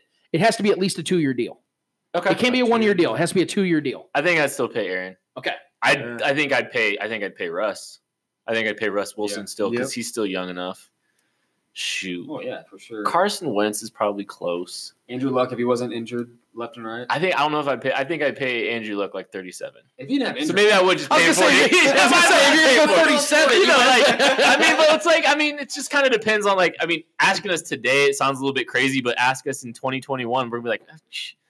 you know, Baker just got 40. You know, like, I mean, it just kind of depends Deshaun on. Watson can come, become something and stay healthy. Yeah, I He's think. got the intangibles. I think. uh I think honestly, I think Baker has a chance to be a 40 million dollar guy. He's going to be. I think Sam Darnold. I was watching him. I think like Sammy. He's got I a like chance Sammy. to be a him this 40 year. million dollar. I like Sammy. I don't know about Deshaun. I okay, We'll. Trevor. Who, who do you who do you have? I mean, I, I, that's I mean, like I said, Carson Wentz. I think Baker can. It will definitely be that in the future. I think he's going to have a good year this year and the next couple years, obviously. But um, if Jameis can get it together this year and we see something good out of him and something promising out of him, which we haven't, I don't think he's worth that yet. But I think he could be a guy that could could break out this year in Arians' offense. Um, but yeah, I mean, Carson Wentz is probably the guy if he can stay healthy. I think it has, we've seen him play at an MVP level. Um, and Andrew Luck, if he can stay healthy, obviously Aaron Rodgers is my guy, so I would have Aaron Rodgers for sure. Yeah, well, I'm going to give you guys my list. I actually have more than a Definitely couple. not Dak. Ooh, really? I actually have more than a couple. This might actually shock oh, you. I'm interested. Let's get the name out of the way. Patrick Mahomes is obviously on the board. Yep. Patrick Lavon Mahomes. Yeah, yes. Patrick Mahomes born Yeah. seven- September 17th, 1995. Thank you very much. Uh, think about it. uh, Let's let's debate it. Um, I, I would I would absolutely pay Aaron Rodgers a two year, eighty million dollar deal. They're at thirty five years old. I he's going to play another two years for sure. Russell Wilson, yes, there, dude. He's Oh, yeah, thirty years old. sure, Just yeah. threw thirty five touchdowns with who? Tyler Lockett. Like, let's be honest Put here. some This- respect on Tyler Lockett's name. I'm just kidding. a tier two at best wide Official receiver. in the league last year, dude. A tier two wide receiver at best, who's what Yeah. five ten? Like as shit though. I'm just saying though that 35 touchdowns. That's Yeah. and only Right. I think only like eight interceptions, nine good in the red zone interceptions. for a smaller guy too. I'm paying Russell Wilson all the monies, all the monies. Here's the other one that might surprise you: He's a baller. Matt Stafford. And let me Okay. tell you why. Let me tell you why. It's been nice, guys. I'll catch y'all later. Okay, yeah, Thank you for the hospitality. Maybe if your boy Wachowski was here, Catch you later. I'm not here for that, dude. We already had Kid's leaving. Cam Newton. I- I would- I would how'd you come I, I know it's a hot take. I know it's a hot Newton take. that before I Hold, face hear me out. Hear me out. Right. that's He's what I was 30. He, hold on. He's 31 years old. He's butt cheeks. Just saying. No, he's. I try, I'm not trying to disrespect my guy. I don't even hate. I don't even hate Matt Stafford. Yeah, Lance. But Lance, Lance is out here. Come on, Listen, bro. listen, listen, listen. would pick Cam Newton. Outside, listen, outside of Aaron. listen, outside, outside of Aaron. I can't. I can't. I I said almost that. fell out of I my said chair. more- I'll own it. Like no more, I no more, fell out no my more chair. beers. No more beers. The, the Stafford take Stafford has was- literally changed my It, balance. mel- it melted his chair. Two beer limit for Kent. Now. Listen, listen. Now, Aaron Rodgers and Patrick Mahomes are the only guys I think in the league have a better arm than Matt Stafford. Okay. Matt Stafford has not missed a Wow. game Let's in eight accuracy, seasons. Okay, hold on, hold on. In eight seasons, Matt Stafford has not missed a single game. Matt Stafford has had some of the worst supporting casts in the NFL outside of Megatron. And Well, it- but hold on, hold on. big hold on, caveat. Hold on, hold on, hold on. Outside of one of the But greatest Mega, ever do. Megatron I mean, outside of Julio, like hold on, hold on. who? What is Matt Ryan Megatron. Megatron, hold on. Meg- Megatron has not played for what three seasons now, right? It's three seasons. Yeah. So uh, In those three seasons, Matt Stafford's numbers have stayed consistent. He's averaging over 40, 40 4,400 yards and 25 touchdowns. That is with who? Golden Tate? Theo Riddick? An offensive line that you can't name? A defense you can't name? This guy is putting up numbers consistently without any true top tier talent. Matthew Stafford to me is one of the most underappreciated quarterbacks we have ever seen because his talent is so good. Yes, he makes his mistakes, but he has never been given the true chance to really- shine. Is it really his talent, or is this the matter the, the matter that he throws the ball at a league high almost every freaking year because he has? But to? that's that's His the numbers point. Look decent, but he That's- throws like twenty five interceptions. That's my point. He's never been given the chance to be in a truly Yeah, efficient he's quarterback. Highly inefficient, dude. Highly. Because he has to be though. That's my point. When you throw the ball, the when you throw the ball almost 600 times a season, me Cam and Matt Ryan any day. I'll take those two over Matt Stafford. that's fine. And that's that's I, I I would give you that. Matt Ryan is actually he had almost 5,000 yards last year, 30 was it 38 touchdowns. My point is this: Matt Stafford is young enough still that I would pay him comfortably. He'd only be 33 when that contract's over. And again, you put him in a put him on the Chiefs right now. You're telling me he doesn't flirt with 5,000 passing yards? I, I'm not saying he doesn't, but I'm just also like I think there's something to be said. I, he, I don't know, five, five might be. Give him Travis Kelce, Tyreek Hill, Yeah, and Sammy Watkins. sure. Scheme for sure. No, I, I, he's gonna be successful. Like and I'm not saying he won't be successful, but He would be Pat. He'd be Patrick Mahomes light. But- watch your mouth. let's do He would give me. He would give me 4,500 yards and 33 touchdowns. put him on. The, what does he do on the Bucks right now? with Mike Evans and uh, yeah, what does he do on the Bucks right now? I- Bruce Arians. He's going to clear 4,000 yards. Yeah. He'll he'll have at least 60% It's like a league completion average. percentage, a 60% completion percentage, and I'd give him 28 touchdowns, 29 touchdowns. Okay, that's not forty million dollars. I agree with that, but I'm saying if you if you actually give him it because I don't think the Bucks are a complete offense, Well, they got. I mean, they don't have a running back, but Right. running backs don't matter. and he's but never had a running back. they have. They have Chris Godwin, they have OJ Howard, and they have Mike Evans. That's a very good Even trio. Okay, with Bruce how Arians? And it a team? bombs away coach. Okay, with Bruce Arians, I clear 30 touchdowns then okay, because they're going to throw a lot of football. that's still not forty million. You still you wouldn't give it to him, I don't think. Look, I, even though Aaron Rodgers had 25 touchdowns last season. yeah. on one I- leg. Here's here's the thing. I one freaking leg. I will meet you halfway on. Go ahead, go ahead. I'll meet you Go ahead. halfway on some of this. Matt Stafford is not a bad quarterback. And yes, he has been put in a dumpster fire of a situation of an organization. They are not good. And he has not been he's not b- been given the opportunity to potentially elite. thrive. Right. However, Homie also misses a lot of easy completions. He's not He's accurate. very erratic. Yeah, his his accuracy is inconsistent. The arm talent is very good. He can throw from a variety of platforms, but that doesn't mean it's always landing where he wants it to. And I also I don't trust him. I haven't even though like and if you have Megatron, you should be making the playoffs. And how great were they when they had Megatron? Not great. They did make the playoffs, so They ran into the freaking Saints, though. How is One not- time. how uh, is Yeah, right. James- How is he not Jameis Winston? They both have the intangibles. They both have great arms. They both are making plays. They both are very inaccurate. They both throw a lot of picks. That's kind of a How does- decent how, comp. How are they not the same person? Jameis Winston and Matt Stafford. They Well, besides the They fact that both hold on, throw hold a on. ton. One's just besides not the a fact, knucklehead. well, besides the fact that Jameis Winston is getting benched for, La- for Ryan Fitzpatrick, because who James throws is almost, tw- but he throws almost twenty interceptions Yeah. a season. Dude, how many throw, how many picks is Stafford throwing every year? Not- last season, he only threw, last year he only threw ten. Here's here's the other thing about He threw Stafford he threw though. the least amount of his career last year. That's. New, new 29 touchdowns. But the new version of Stafford is also not pushing the ball down the field the same way Exactly. he used to. He's timid and he's scared and he's basically Alex Smithing a lot of Well, things. let me ask you guys a question, real quick, because I don't want this whole thing to be about Matt Stafford. I This know that is was very fascinating. Right, okay, though. but you're- I did not expect. That- that's you fine. gave me 32 guesses. I may not have guessed Matthew Stafford. well, let me get okay. Let me ask you a question. Two years ago, Matt Stafford got his humongous contract that was worth 135 million dollars. Would you agree that Matt Stafford was worth that contract? Based upon his value to the Lions, what he brings to that team, his consistency, at least He can bring them statistically, six, seven wins every year. Yeah. Based on that, you're putting that on him. based on the market, I He's would say yes. Okay. Well, he's making over 30 million a year right now. Yeah. So if I said, look, Matt Stafford goes on a better situation for a two-year deal for about eight million more, that's ridiculous to think. But how is the situation getting better with a $40 million quarterback? You'd better off shipping. Well, okay, but here's the starting thing: guaranteed money. We don't know how much that would be. That would equate to that because 40 million is the, is the top number. Yeah. Obviously, the guarantee would drop to like 26, 27. But aren't we talking like Cap hit would be 20 something million. Are we kind of talking a flat rate? Or are we talking about a fake? Uh, so is it a fake I am forty kinda- million I am dollar contract for everybody? I will say, I will say, I'm kind of, I'm kind of changing the, I'm switching the field goals here. Okay, 40 million guaranteed. Let's just do that. forty guaranteed. I'm still giving Matt Stafford that money. Ooh. Not over. Hey, hold on. I'm not. I'm not putting it over Matt. I'm not putting it over Patrick Mahomes. I'm not giving it over Aaron Rodgers. I'm not giving over Russell Wilson. I'm looking at his age and what he can do with bad teams. How he can still perform at a high level with bad teams. That's the part that people overlook. But is he part of the solution? Has he been? Has he been providing solutions to that organization? I don't think. Well, let me has. ask you a question. I don't. I, don't even dislike Matt Right, right, right. I'll answer the question. where- I'll answer the question. I'll answer the question. I'll answer the question. With with the question, would the Lions be averaging seven and a half wins a season without Matt Stafford? Uh, no. But how many? I, I think it's. Yeah. Wouldn't, no. you, wouldn't you say that he's the majority of the reason for their wins? I wouldn't say he's worth seven wins. Okay. I would say I wouldn't say he's worth. I'd say he's worth three, four wins. Okay. I think Patrick Mahomes is worth seven, eight wins. I think Aaron Rodgers, when he's fully healthy, is worth eight wins. Because I look at Matt Stafford, I look at Matt Stafford as, as the we're getting into war the- now. No, no, I, I, right, yeah, like Mike Trout talk now, you know. No, but I, mean, I look at Matt Stafford as like is is a poor man's version of Patrick Mahomes. An incredible, great arm, mobile enough, a big, thick body. He's what 6'2", 230 pounds. He's a he's a you know a, a- a decent sized guy. Ooh. He does not have the ability to throw off different platforms. No, no, no, no. I think- Look, I I'm don't not, think I'm not saying as- he's Matthews. I'm not saying he's He, Patrick has Mahomes. He's got a great arm. I don't think he's- so. It's I so think all that- over the place. I don't. I don't know what a poor man's version of Mahomes is, but like.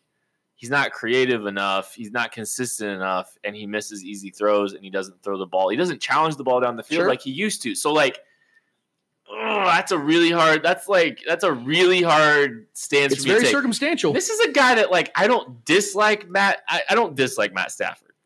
I really don't. I just I can't envision him. I can't envision giving him top top of the market money. So I just can't I am it. clearly on an island here. I'm Yes, on a Stafford island, and I, I, what? changing my hold this L. We, we for sure won't have the same one this week, huh? We will. Okay, fair enough. Fair enough. I'm not. Hey, I'll die on that island alone. I'll be like Tom Hanks in Castaway. I'll make Wilson, and we'll just hang out, and I'll name him Stafford. How about that? But we agree on Russell Wilson, Aaron Rodgers, and Patrick Mahomes. Correct? doubt. Okay, No so I'll give you.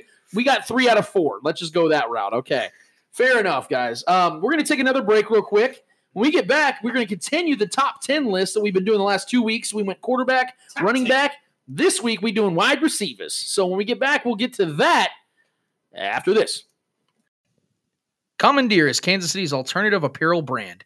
They make unique Kansas City themed clothing and accessories with a countercultural appeal. Find them online at commandeerbrand.com or follow them at Commandeer Brand on Instagram or Facebook. Visit Local Foundry in downtown Lee Summit, Eastern Jackson County's biggest selection of local made and inspired goods. They carry apparel, jewelry, prints, decor, and more. The store is also filled with various vintage finds. Come and see us on Market Street. I'll sit back and let you guys give your takes, There you go. Let's go. and I'll just dunk on them. All right. Back at it again on the Spoken Podcast. I am your host, Lance Twiddle, here for segment number four inside the KC Beard Co. studios with my guys, Eddie Ortiz, Yo, yo, yo. Trevor Twidwell, What happened? and the pride of Arrowhead Pride, Kent Swanson, the hair that wears the, the man. son of Ron Swanson. I know what I'm about, son. I love that show. I love the Ron Swanson references. oh yeah, Parks and Rec is good. Office Oh, is better. Um, You're but- probably right. it- That, there's a good take. you ever watch The Office? I love the Office. Okay, good man, good man. I love The Office. I love Parks and Rec. Anything, uh, The Good Place, Yeah. Brooklyn Nine Nine, anything Michael Schur puts his hands on, go. like he's just, it's amazing. All right, we we can be friends again, Kent. Okay. But Okay. Then just never talk about Matt Stafford. about Matt again. Stafford again. Yeah, I'm, I'm gonna I'm gonna give him my 80 million and never talk to you again. How about that? So we're gonna we're gonna go top 10 wide receivers. Uh, we're gonna go across the the table. Um, Eddie, I'm gonna start with you, Kent. If you have any input, if you disagree, uh, Okay. I promise you this, Kent. Matt Stafford won't be on my list. Are you sure? I, he might. I might. I might throw sure? him in. I might throw him in because I've seen him Number catch a couple maybe. footballs. But Eddie, I'm going to let you go, man. You you showed me your list earlier because you didn't want to put Alvin Kamara at number seven again. So uh, yeah, he, yeah. Al- Alvin Can I just Kamara- pick a winner? Would that be okay? There we go. There we go. Okay, Okay. we'll do that. Eddie, give me your top ten, starting All from right. ten to one. Number 10, I'm going to have Adam Thielen. I think that's uh, how you pronounce his name Yep, from the yep. Vikings. Last season, he had a great, great season.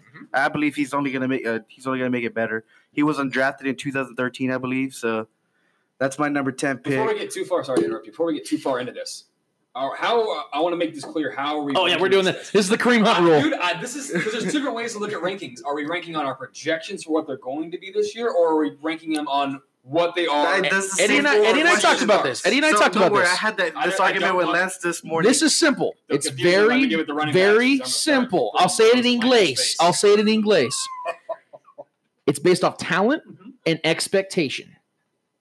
So our projections. For this. You can you you can go off projections. Expectations are. It's very project. simple. So, it's just like any other ranking. It's, it's just like any other ranking. It's just like any other ranking. So, yeah, it's- Even though there's different ways to rank. I don't know how else to say this. So- Talent and expectation. so Go off of those. Okay. pretty much what they did last I'm year, going- what they're expected to Yeah. do this Yeah, year. Let, I'm let- let my man finish his damn list.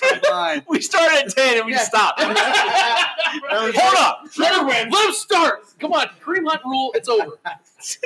All right, number nine, I have Keenan Allen from the Chargers. Obviously injury prone. I believe he's injury prone. I don't know if you guys will agree with that. Oh, he's had he's had ACL injuries and stuff like that. I don't, I don't know. And- if- and I, I don't think think he's, he's- injury prone. He's had some he's- freak. he's also hurt right now, so- and all that. That's not an injury prone. That's a freak thing, dude. Yeah. I think he's a he's a great player. At number eight, I have Mike Evans. Uh, great, great wide receiver. Number seven, I have uh, the recently signed Michael Thomas. Did you, uh, did you give number eight? Yeah. Okay. What was Mike what was- Evans. Mike Evans. Okay. Yeah. Number seven, I have Michael Thomas uh, from the New Orleans Saints. Uh, number six, I have Jarvis Landry. From the Browns. That's Kent's boy. That's Eddie, Eddie, I'm not picking you, bro. He's, he's the Matthew. Hey, which of which wide take was better, my Matt Stafford one or his Jarvis Landry No, six? Jarvis Landry's still a better better take than is the Stafford take. He's the Stafford of the wide receivers. So, Yeah. Damn it. Uh, He's number, that guy that might be right. Shit. It's got a little potential. It's really nice to know that I suck at my job. passes does shit. Bro, Eddie, you might have a faster 40s than Jarvis Landry. by the way. number five, number five, I have Julio Jones from the Falcons. Uh, number four, I have Antonio Brown. Number three, I have Tyreek Hill. Number two, I have Odell. And number one, obviously, at uh, DeAndre Hopkins from the Texans. I think he's just a better wide receiver than So okay, so you didn't have AB on there at all?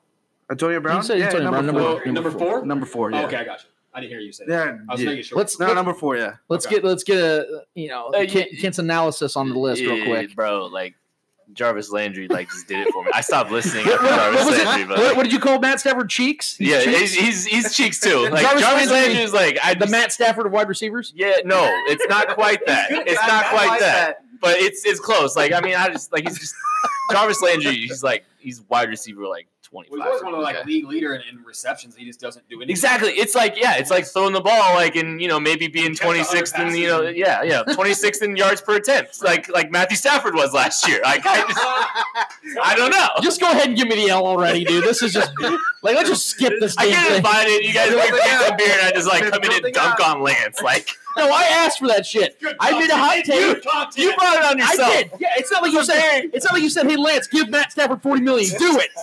Do it." It didn't happen that way. So You I- gave him 80. You gave him two years. Yeah, you gave him two. You gave him I two and doubled down. 40. I doubled down. Trevor, what's your list, brother? Mine's pretty. Mine's pretty similar to to Eddie's. Um, Is Jarvis on it? no, Uh, You're already in first. That's the one thing. that's the one thing that's lacking there. Um, my number, my number ten spot goes to Keenan Allen. Um, a lot of these guys I feel are interchangeable, especially as the season progresses. Um, but my expectations, I think Keenan Allen's definitely a top ten guy. Have him solid there at the ten spot. Number nine, I have Mike Evans, who I think is going to be a touchdown machine this year. It is pretty much every damn year.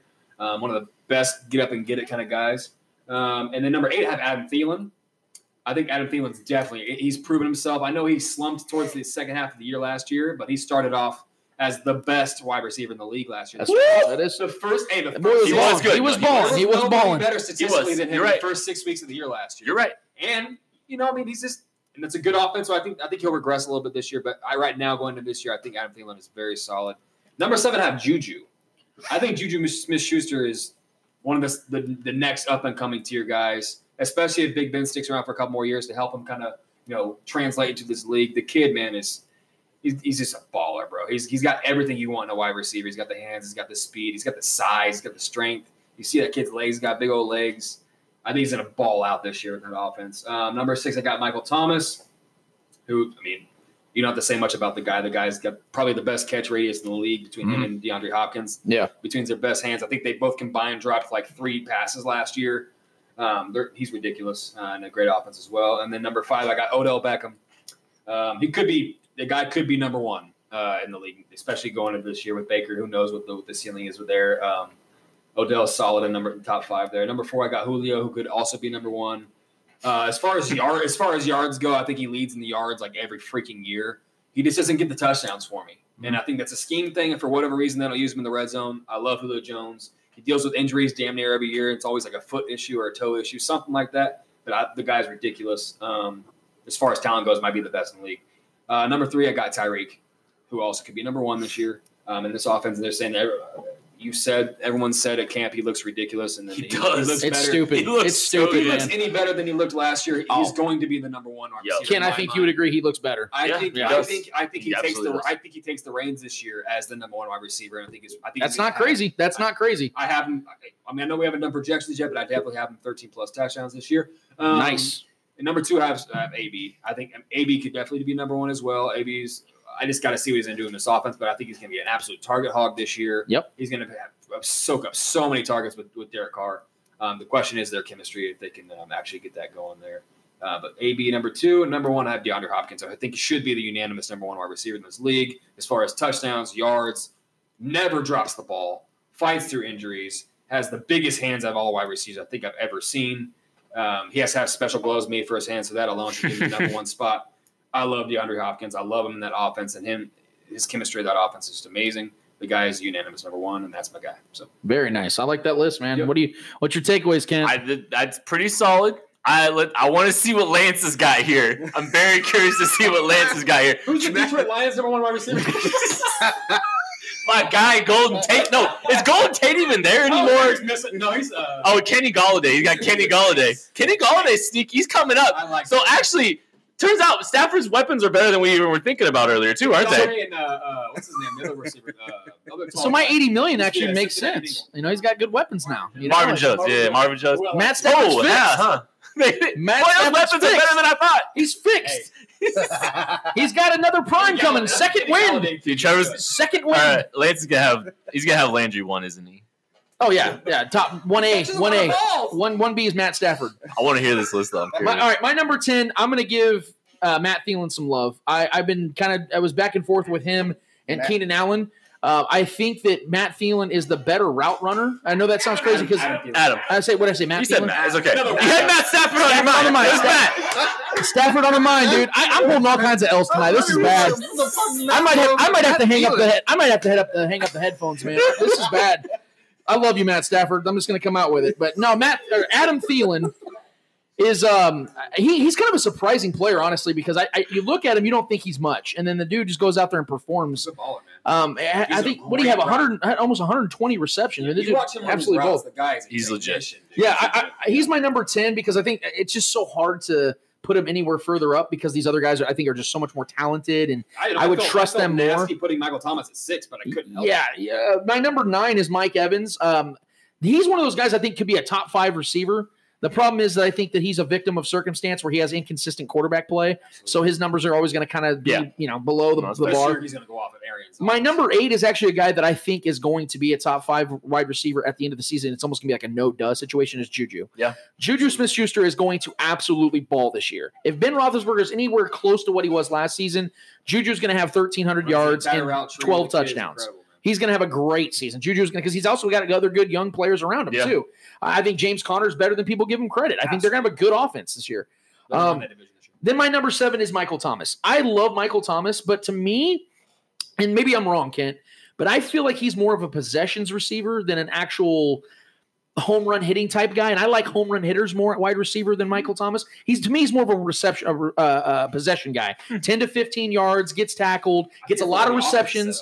Gets a lot. That's that's why I saw Michael Thomas last year because Drew Brees wasn't hitting a lot of home runs late down the stretch. That's how he was getting Don't used. get me started on Drew Brees. I'll start dunking on him. That's Oh. the offense, dude. 'Cause Because they- that offense is set up. He doesn't do home I, run yeah, I know. So maybe Michael Thomas could be that guy. Tre'Quan Smith was the guy getting the home run plays. out Yeah, there. it, yeah, it was weird. But my number six is actually OBJ. Um, OBJ could you said it right, Trevor. I think he could be the best receiver in football, and I think at times he has been. Baker. The problem is, is he's always hurt. Yep. Even in his best season, which was his rookie year, he played 12 games. Yeah. Like that's the problem with OBJ. When he Set the league plays, the dude is unstoppable. You cannot guard the man. He's just not always available. he's the best route runner in the league. He's insane. Yeah. He's incredible. And if him and Baker can have a full season together, that team's making the playoffs. Like that's a great that's a great connection. Uh, my number five, Julio Jones. This dude is a surefire Hall of Fame wide receiver, in my opinion. He is one of the greatest talents I think we've ever seen at the position. Problem is, like Trevor, you said, he does not get enough touchdowns. Yeah. I think he It's first. not his fault. That's what I, pisses I know, I know, but the, most. he's the first wide receiver to ever have fifteen hundred or more yards in a single season, have less He than like five touchdowns. What do you got? That- 640 60 some and three touchdowns. Jeez. That's almost That's- impossible. That, yeah. Like, how does that happen? Like, it just it's, crazy to me, man. he doesn't um, get targeted in the red zone. That's- My number four, I didn't really hear. I don't know if I heard him on your guys' listener. I was Davante Adams. He's good. I, dude, Here's here's the reason it why. It's so hard for me to put him on there. Here's the reason why. He's Davante Adams, in a lot of people's lists, they have him at number one. Right. And there's the reason why. He's the only receiver over the last two years to have double Aaron digit Rodgers touchdowns. Yeah. Number, but, but one of those seasons he didn't have Aaron You're Rodgers for most of the season. I should have him over Mike Evans. So I, I had Davante Adams up there. I think You he's. should I have think him over Landry, Eddie. absolutely Davante Adams. Nope. Nope. You're talking 13 touchdowns, Yeah, no, oh, you're right. averaging. I missed him on that one. He's averaging over 12 touchdowns a season in the last three years. That's He's insanely have great. an incredible year if he stays healthy this year. My number three is this is tough because I love him dearly. It's Tyreek Hill. I wanted to put him up above the other two guys, but I can't You yet tamper because he needs to have another all pro season for me to do it. But Tyreek Hill is the most, in my opinion, the most deadly non quarterback offensive weapon in the entire NFL. I think the Chiefs think that too, by the way. I think he's more deadly than Ezekiel Elliott, Todd Gurley, Yep. Antonio Brown, any of He's these other guys. Brown. He is the most deadly weapon outside of any quarterback you can name in the entire league. And I will fight anybody that says that. I'll even put him over Matt Stafford. So um, now this was tough. This was tough for me. The last two were tough for me because both these guys do things at such a high level, it's almost impossible to put one above the other. My number two is going to be DeAndre Hopkins. He is the best catching wide receiver in the NFL, and I don't think it's close. He has insane route capabilities. He has insane Doesn't footwork. drop the ball. He does not drop. What do you have? How many targets did he have last year? Had one. They called it a drop. I don't even know if it was a his drop. It was a yeah, batted ball. it was a batted ball. Exactly. So he had no drops last year. This dude is Cris Carter reincarnate, dude. It's unbelievable how great his He has hands are. special gloves made for his hands. Dude, so big. He's insane. Like uh, DeAndre, if you want to put him number one, I am not going to fight you. I'm not going to fight you. But the guy I put at number one is the most consistent wide receiver I think I've ever seen in my life, and that's Antonio Brown. Yes, he's a Raider. I don't expect him to put up 124 re- receptions for 1,600 yards this year. I think Derek Carr is going to be the death of him. But if I'm looking at what Antonio Brown is as an individual player, as an individual player, he has had the greatest six year stretch in NFL history. Go look at his numbers over the last six seasons. Oh, yeah. Jerry Rice didn't do it. Right. This guy did has done insane things. man. And his his and his talent. I mean, my God, how this dude fell so far in the draft is beyond me. It, it may, maybe it was the trend of, of being a small wide receiver. I don't know, but Yeah. the fact is, this guy is since what year three Antonio Brown has just taken off and has not looked back. So Antonio Brown is still to me the number one receiver in the NFL.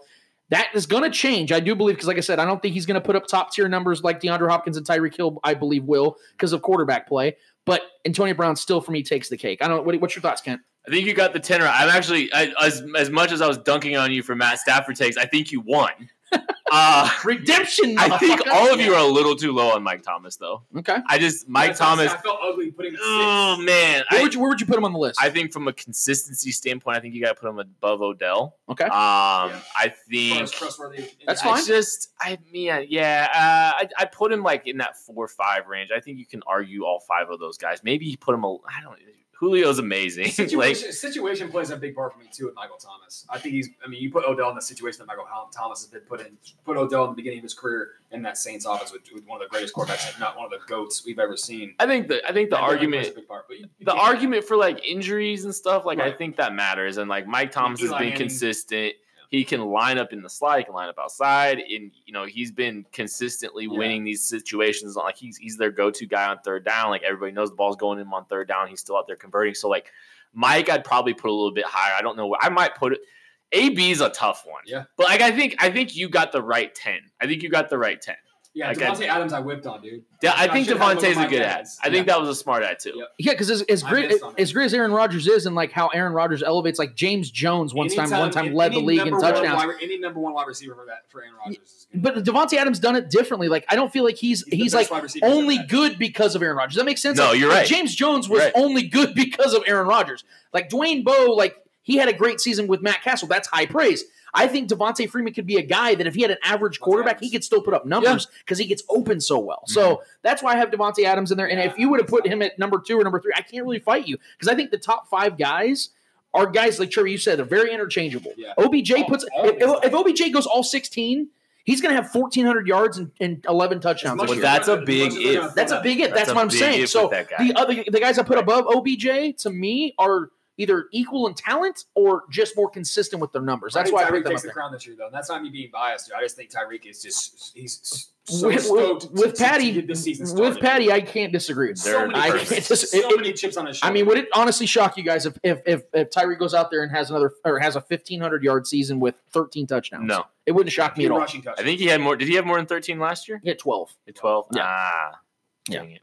Oh, no, no, no, wait. I think he had 11 and, and Travis had 12 because Yeah. Travis led the team in had touchdown 12. Yeah, yeah, receptions. yeah. So they were like right Which I next to each Travis other. one ups that too. Yeah, year. I think Tra- Travis had 12, and I believe Tyreek had 11, if I'm not mistaken. I'll be honest with you. I think Tyreek, re- or I think uh, Travis statistically regresses just a little bit. Ooh, disagree well, I just think from an opportunity. we're gonna have to have you on the show before the season starts to hear that prediction. Just, just We- a small, like just, a, leader just a smidge. Three weeks from now, we're having our prediction show, so I'm pretty stoked about that, man. It's gonna be a He had that's gonna be fun. He had. Oh wait, no. Yeah, he had. 12 He had uh, thirteen with the rushing. Yeah. with the rushing. Okay, Sorry, so receiving touchdowns, he had he's- I think 11. More, play, more rushing ability, more rushing Okay. opportunities from this year. I think he's gonna have more rushing. Fair enough. Fifteen and thirteen would be almost what he did last year. Yeah, dude. I think he could. I think he could be a little bit. better. I think he could be a tick up.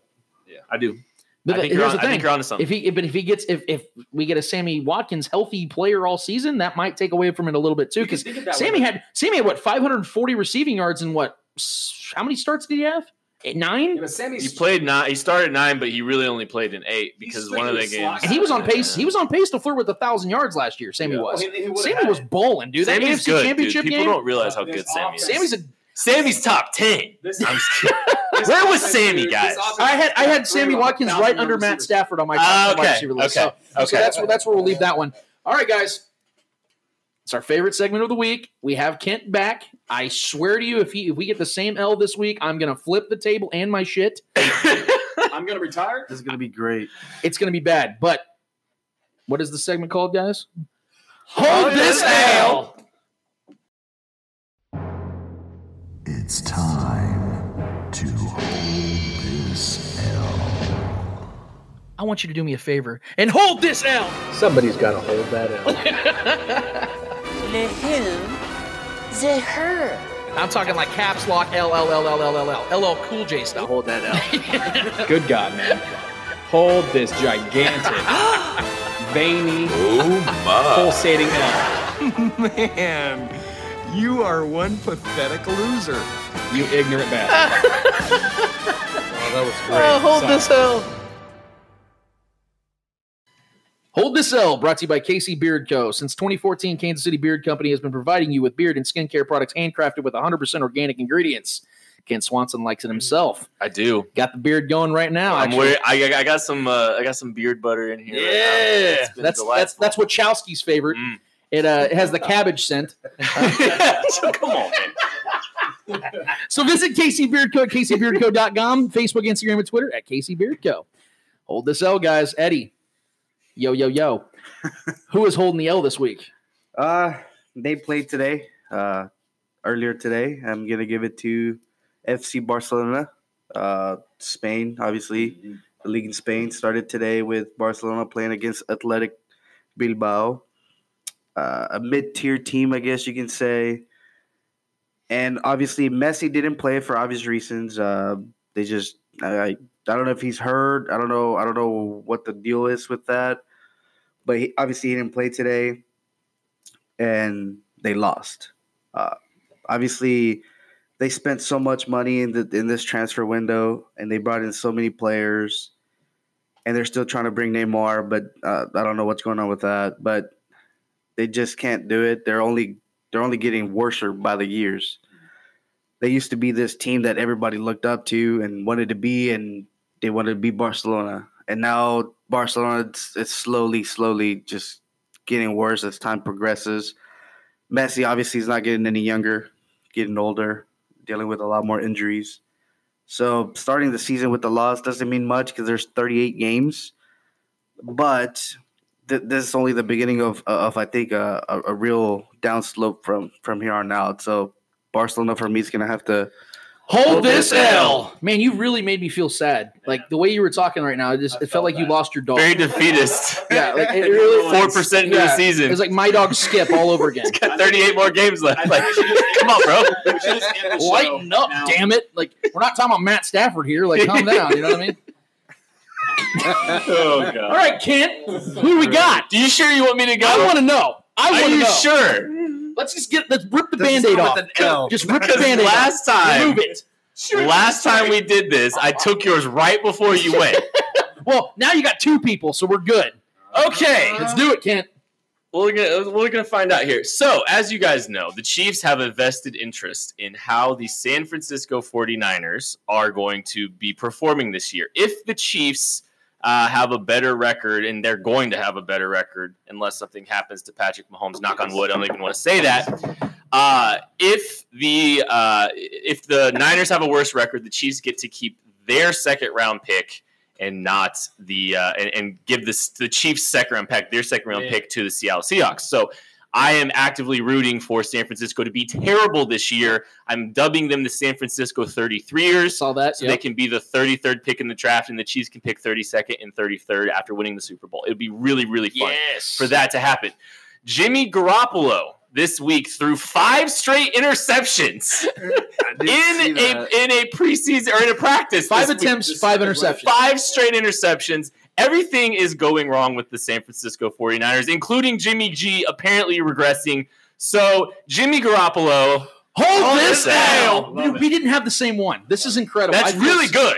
I'm glad I'm glad it didn't happen. Whew. I mean, the, the universe is realigned. Oh, this is so great. it, could, it could transfer. It could just be the person oh, right before yeah, Lance. yeah, right. Yeah, great. This is like a freaking omen over here, man. What the hell? And I ruined the show. and that was the end of it. Now, my L is going to the Los Angeles Chargers. Um, I think they're cursed, man. I don't believe in curses, but if They make was it gonna- convincing. Team was going to make me believe outside of the Cubs from the prior, it's the Chargers, man. And they've had talented teams on both sides of the field, just like this year. But I mean, look, look back at just the recent history. Hunter Henry, stud tight end coming in, was supposed to change the game, get Antonio Gates out of the door, get his old ass out. They can't get away with him. Can't get away from him because Hunter Henry was hurt the last couple seasons, can't stay on the field. Joey Bosa, stud, can't stay on the field last couple seasons. Melvin Gordon wants to hold out. Their their number one weapon in the offense wants to hold out. Might not even play this year. Good for us. So I'm not I'm not worried about that too much, but I'm hoping he does. Keenan Allen is dealing with an ankle injury now. Supposedly it's not too serious, But he still, just had who- surgery. Right. Yeah. Still, who knows with that guy? He's becoming a glass, you know, a glass man We'll see. And then now, to, or I think it was yesterday, it was announced or, earlier today, Derwin James. Today. Yeah, their number one defensive player, their new young phenom stud safety, who was going to be playing some corner for them, supposedly, who's going to be their all around, kind of like our Tyrann Mathieu kind of guy, who I think is an absolute stud, He is. Yeah. is going to miss, they're saying several weeks. Yeah. But this could be a bigger issue than we think because it's a stress fracture in his foot. And Right. the bone, the Yeah. bone that he broke, I guess supposedly either never heals or it takes It's months and months to heal. dude. Yeah. It's a stress fracture. Any anytime the little the little cracks in your foot, your foot bone. Yeah. Depending on how his body, because everybody's bodies are different. He, this could be a career issue he has to deal for the rest of his. It could turn. Let's into, hope not. It could turn into no. a bone spur. Yeah. It could turn into a lot of different things that you know, and then he could overcompensate on the other foot and develop another issue on the other foot because you tend to lean off of that. yeah. Yeah. And I, I I know that personally because I've dealt with similar issues with my knees. So I just know that this. I'm hoping the best for this kid because I love this kid. Yeah, absolutely. great. But the fact that they, they have a an entire record history and just recent in the last decade of having good teams, but right as the season starts or something happens, right, to where they're they're looking great and everyone's picking them as the as the darling, just like everyone was already picking them as the darling this year. July. again. It's just It's that's what always we call it July, July. yeah. We call it July And now. Right. Last year, I, Right. and I so I truly believe they overachieved last year. I think I, I I really do. I don't think they're that good, and I think they're gonna I think they're gonna regress even more this year. I, yeah. I think they overachieved. I think they win nine games this year. They were Um, six and one in one score games last year. Right. And also, by the way, you forgot Russell Okung too. Right, Their right. starting left Yes, tackle. Like right. Who's it's, one of the it's best, worse. one of the best left tackles in It's football. worse. Yeah. Yeah. yeah, exactly. So I'm gonna say, yeah, that, there we go. Like we get, we can just go on all day Who about protects this. the back of a But this- 38 year old quarterback? This one Right. for them, I think, hurts the most with Derwin James. He's the backbone of that defense moving forward, and who knows if Joey Bosa can even stay healthy? We haven't seen it yet. So if that, if that this could be a, a, a chain reaction of things, Right. Because we've seen this with them so so many times, so many times. A chain reaction. One thing goes wrong and then it crumbles. Yeah. So, like I said, I think they're cursed. You know, I think there's something going on where they just cannot have a good thing going for them. And uh, I mean, I'm, I'm here for it. So, the Los Angeles Chargers are going to have to go ahead and uh, Hold this this L. L. I think Philip Rivers just did something to like the football gods. Maybe they were like, dude, I swear to Had God. too many kids. yeah, if mean, you have an, if you have a seventh kid, you're some of them done. in. They could stuff. it might, might be at this point. Eh, Yeah, because they haven't been. They went to the AFC Championship in like 08, I want to say 09. Hey, dude. No, yeah, something, like that. Something like that. Somewhere around there. Since then, I, they haven't won the division. Like since And a then, lot you know, of it it's, it's right before the season starts too. It's always like this, this crushing thing. yeah. Season hasn't even started, and they're already, you know, the ledger's already Yeah, It's uh, got crazy. some Like I feel marks there. bad, but if, if they weren't my division, I'd feel worse. But like, Yeah. Well, you, you hate seeing star players like Derwin James Right. not I even get a chance shit. to really shine. think That they- sucks. yeah. So whatever team he's on, it just sucks to see. But uh, especially a stress fracture, man, that sucks, dude. That's a sucky thing to deal with. Man. we all love entertainment. You know, I, I'm a big movie guy, big you know TV show guy. We I think we all can agree to that. We all do that on a normal basis. And one of the most successful shows in a long time have been a show that gives us some real insight of what the NFL is all about and training camp and things of that nature. And um, it for a long time, this show did really well, man. I mean, the, I remember the Jets show. I remember like Antonio Cromartie couldn't name his kids, like fun stuff like that. You know, th- it was a profound show that, that just killed, and HBO was just raking in the money because of it. So they thought, you know what? This year in Hard Knocks, we're gonna have who else? The Oakland fucking Raiders with Jon Gruden. I tell you what, man. I tell you what. Jon Gruden, Antonio Brown, Derek Carr, the characters are immense. You thought, we thought, everybody thought this was just made. This was a marriage destined to be. Only it hasn't been.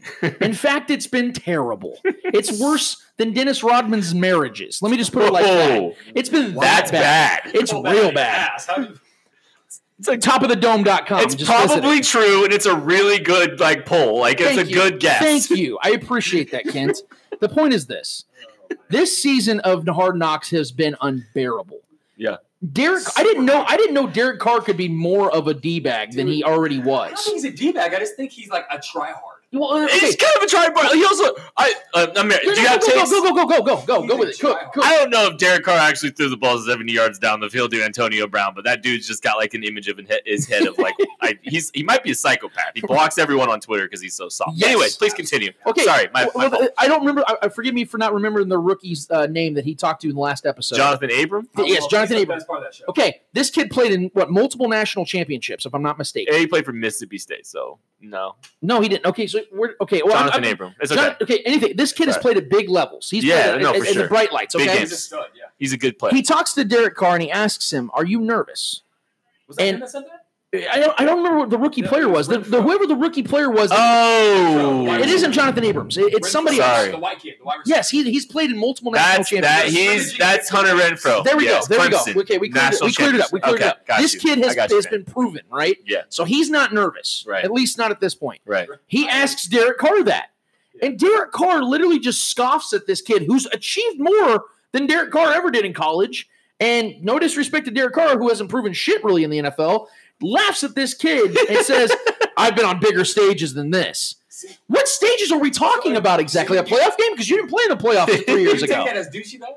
I take it as douchey because of the fact it- that Derek Carr has not proven himself No, yet. but I look at it from the other way around. That the fact that you have a rookie asking your starting quarterback if he's nervous about a scrimmage. That should show you the lack of respect people have for Derek that's The Carr. way I'm looking at it. So me looking at Derek Carr scoffing at it isn't douchey to me really. I think it's just funny the fact that like, there's a rookie asking his starting quarterback if he's nervous about a scrimmage. There's a lot of different, there's a lot that, of like, different angles you can was look at this from. Did The angle I looked at it was That's got to be the way. if this was Aaron Rodgers laughing at this rookie and like Scott, I'd be like, yeah, well, dude, what are you doing? You're asking Aaron Rodgers if he's nervous. This guy's But proven himself for wouldn't him 14 that. You years. would not ask him Aaron Rodgers. Aaron Rodgers would not be asked that question. My point is this: is that this entire show, like when when Jon Gruden says, "I'm in the I'm in the business of nightmares, man," I tell you, like when he was talking, I, I knew he planned that. Like he'd he'd written it like a Oh, week yeah. ago. Like, Had to. Gruden's you know, entertaining, dude. I get it, but it's not the same. It, No, it, it feels so like feel mass. bad for him in a way, it, dude. it This- feels it's so a train wreck. artificial. It They- feels, They got handed a perfectly good, amazing storyline. and they dropped the ball, man. They It was dropped the so ball. bad. It, it, it- it's just been so, like I can't finish episodes.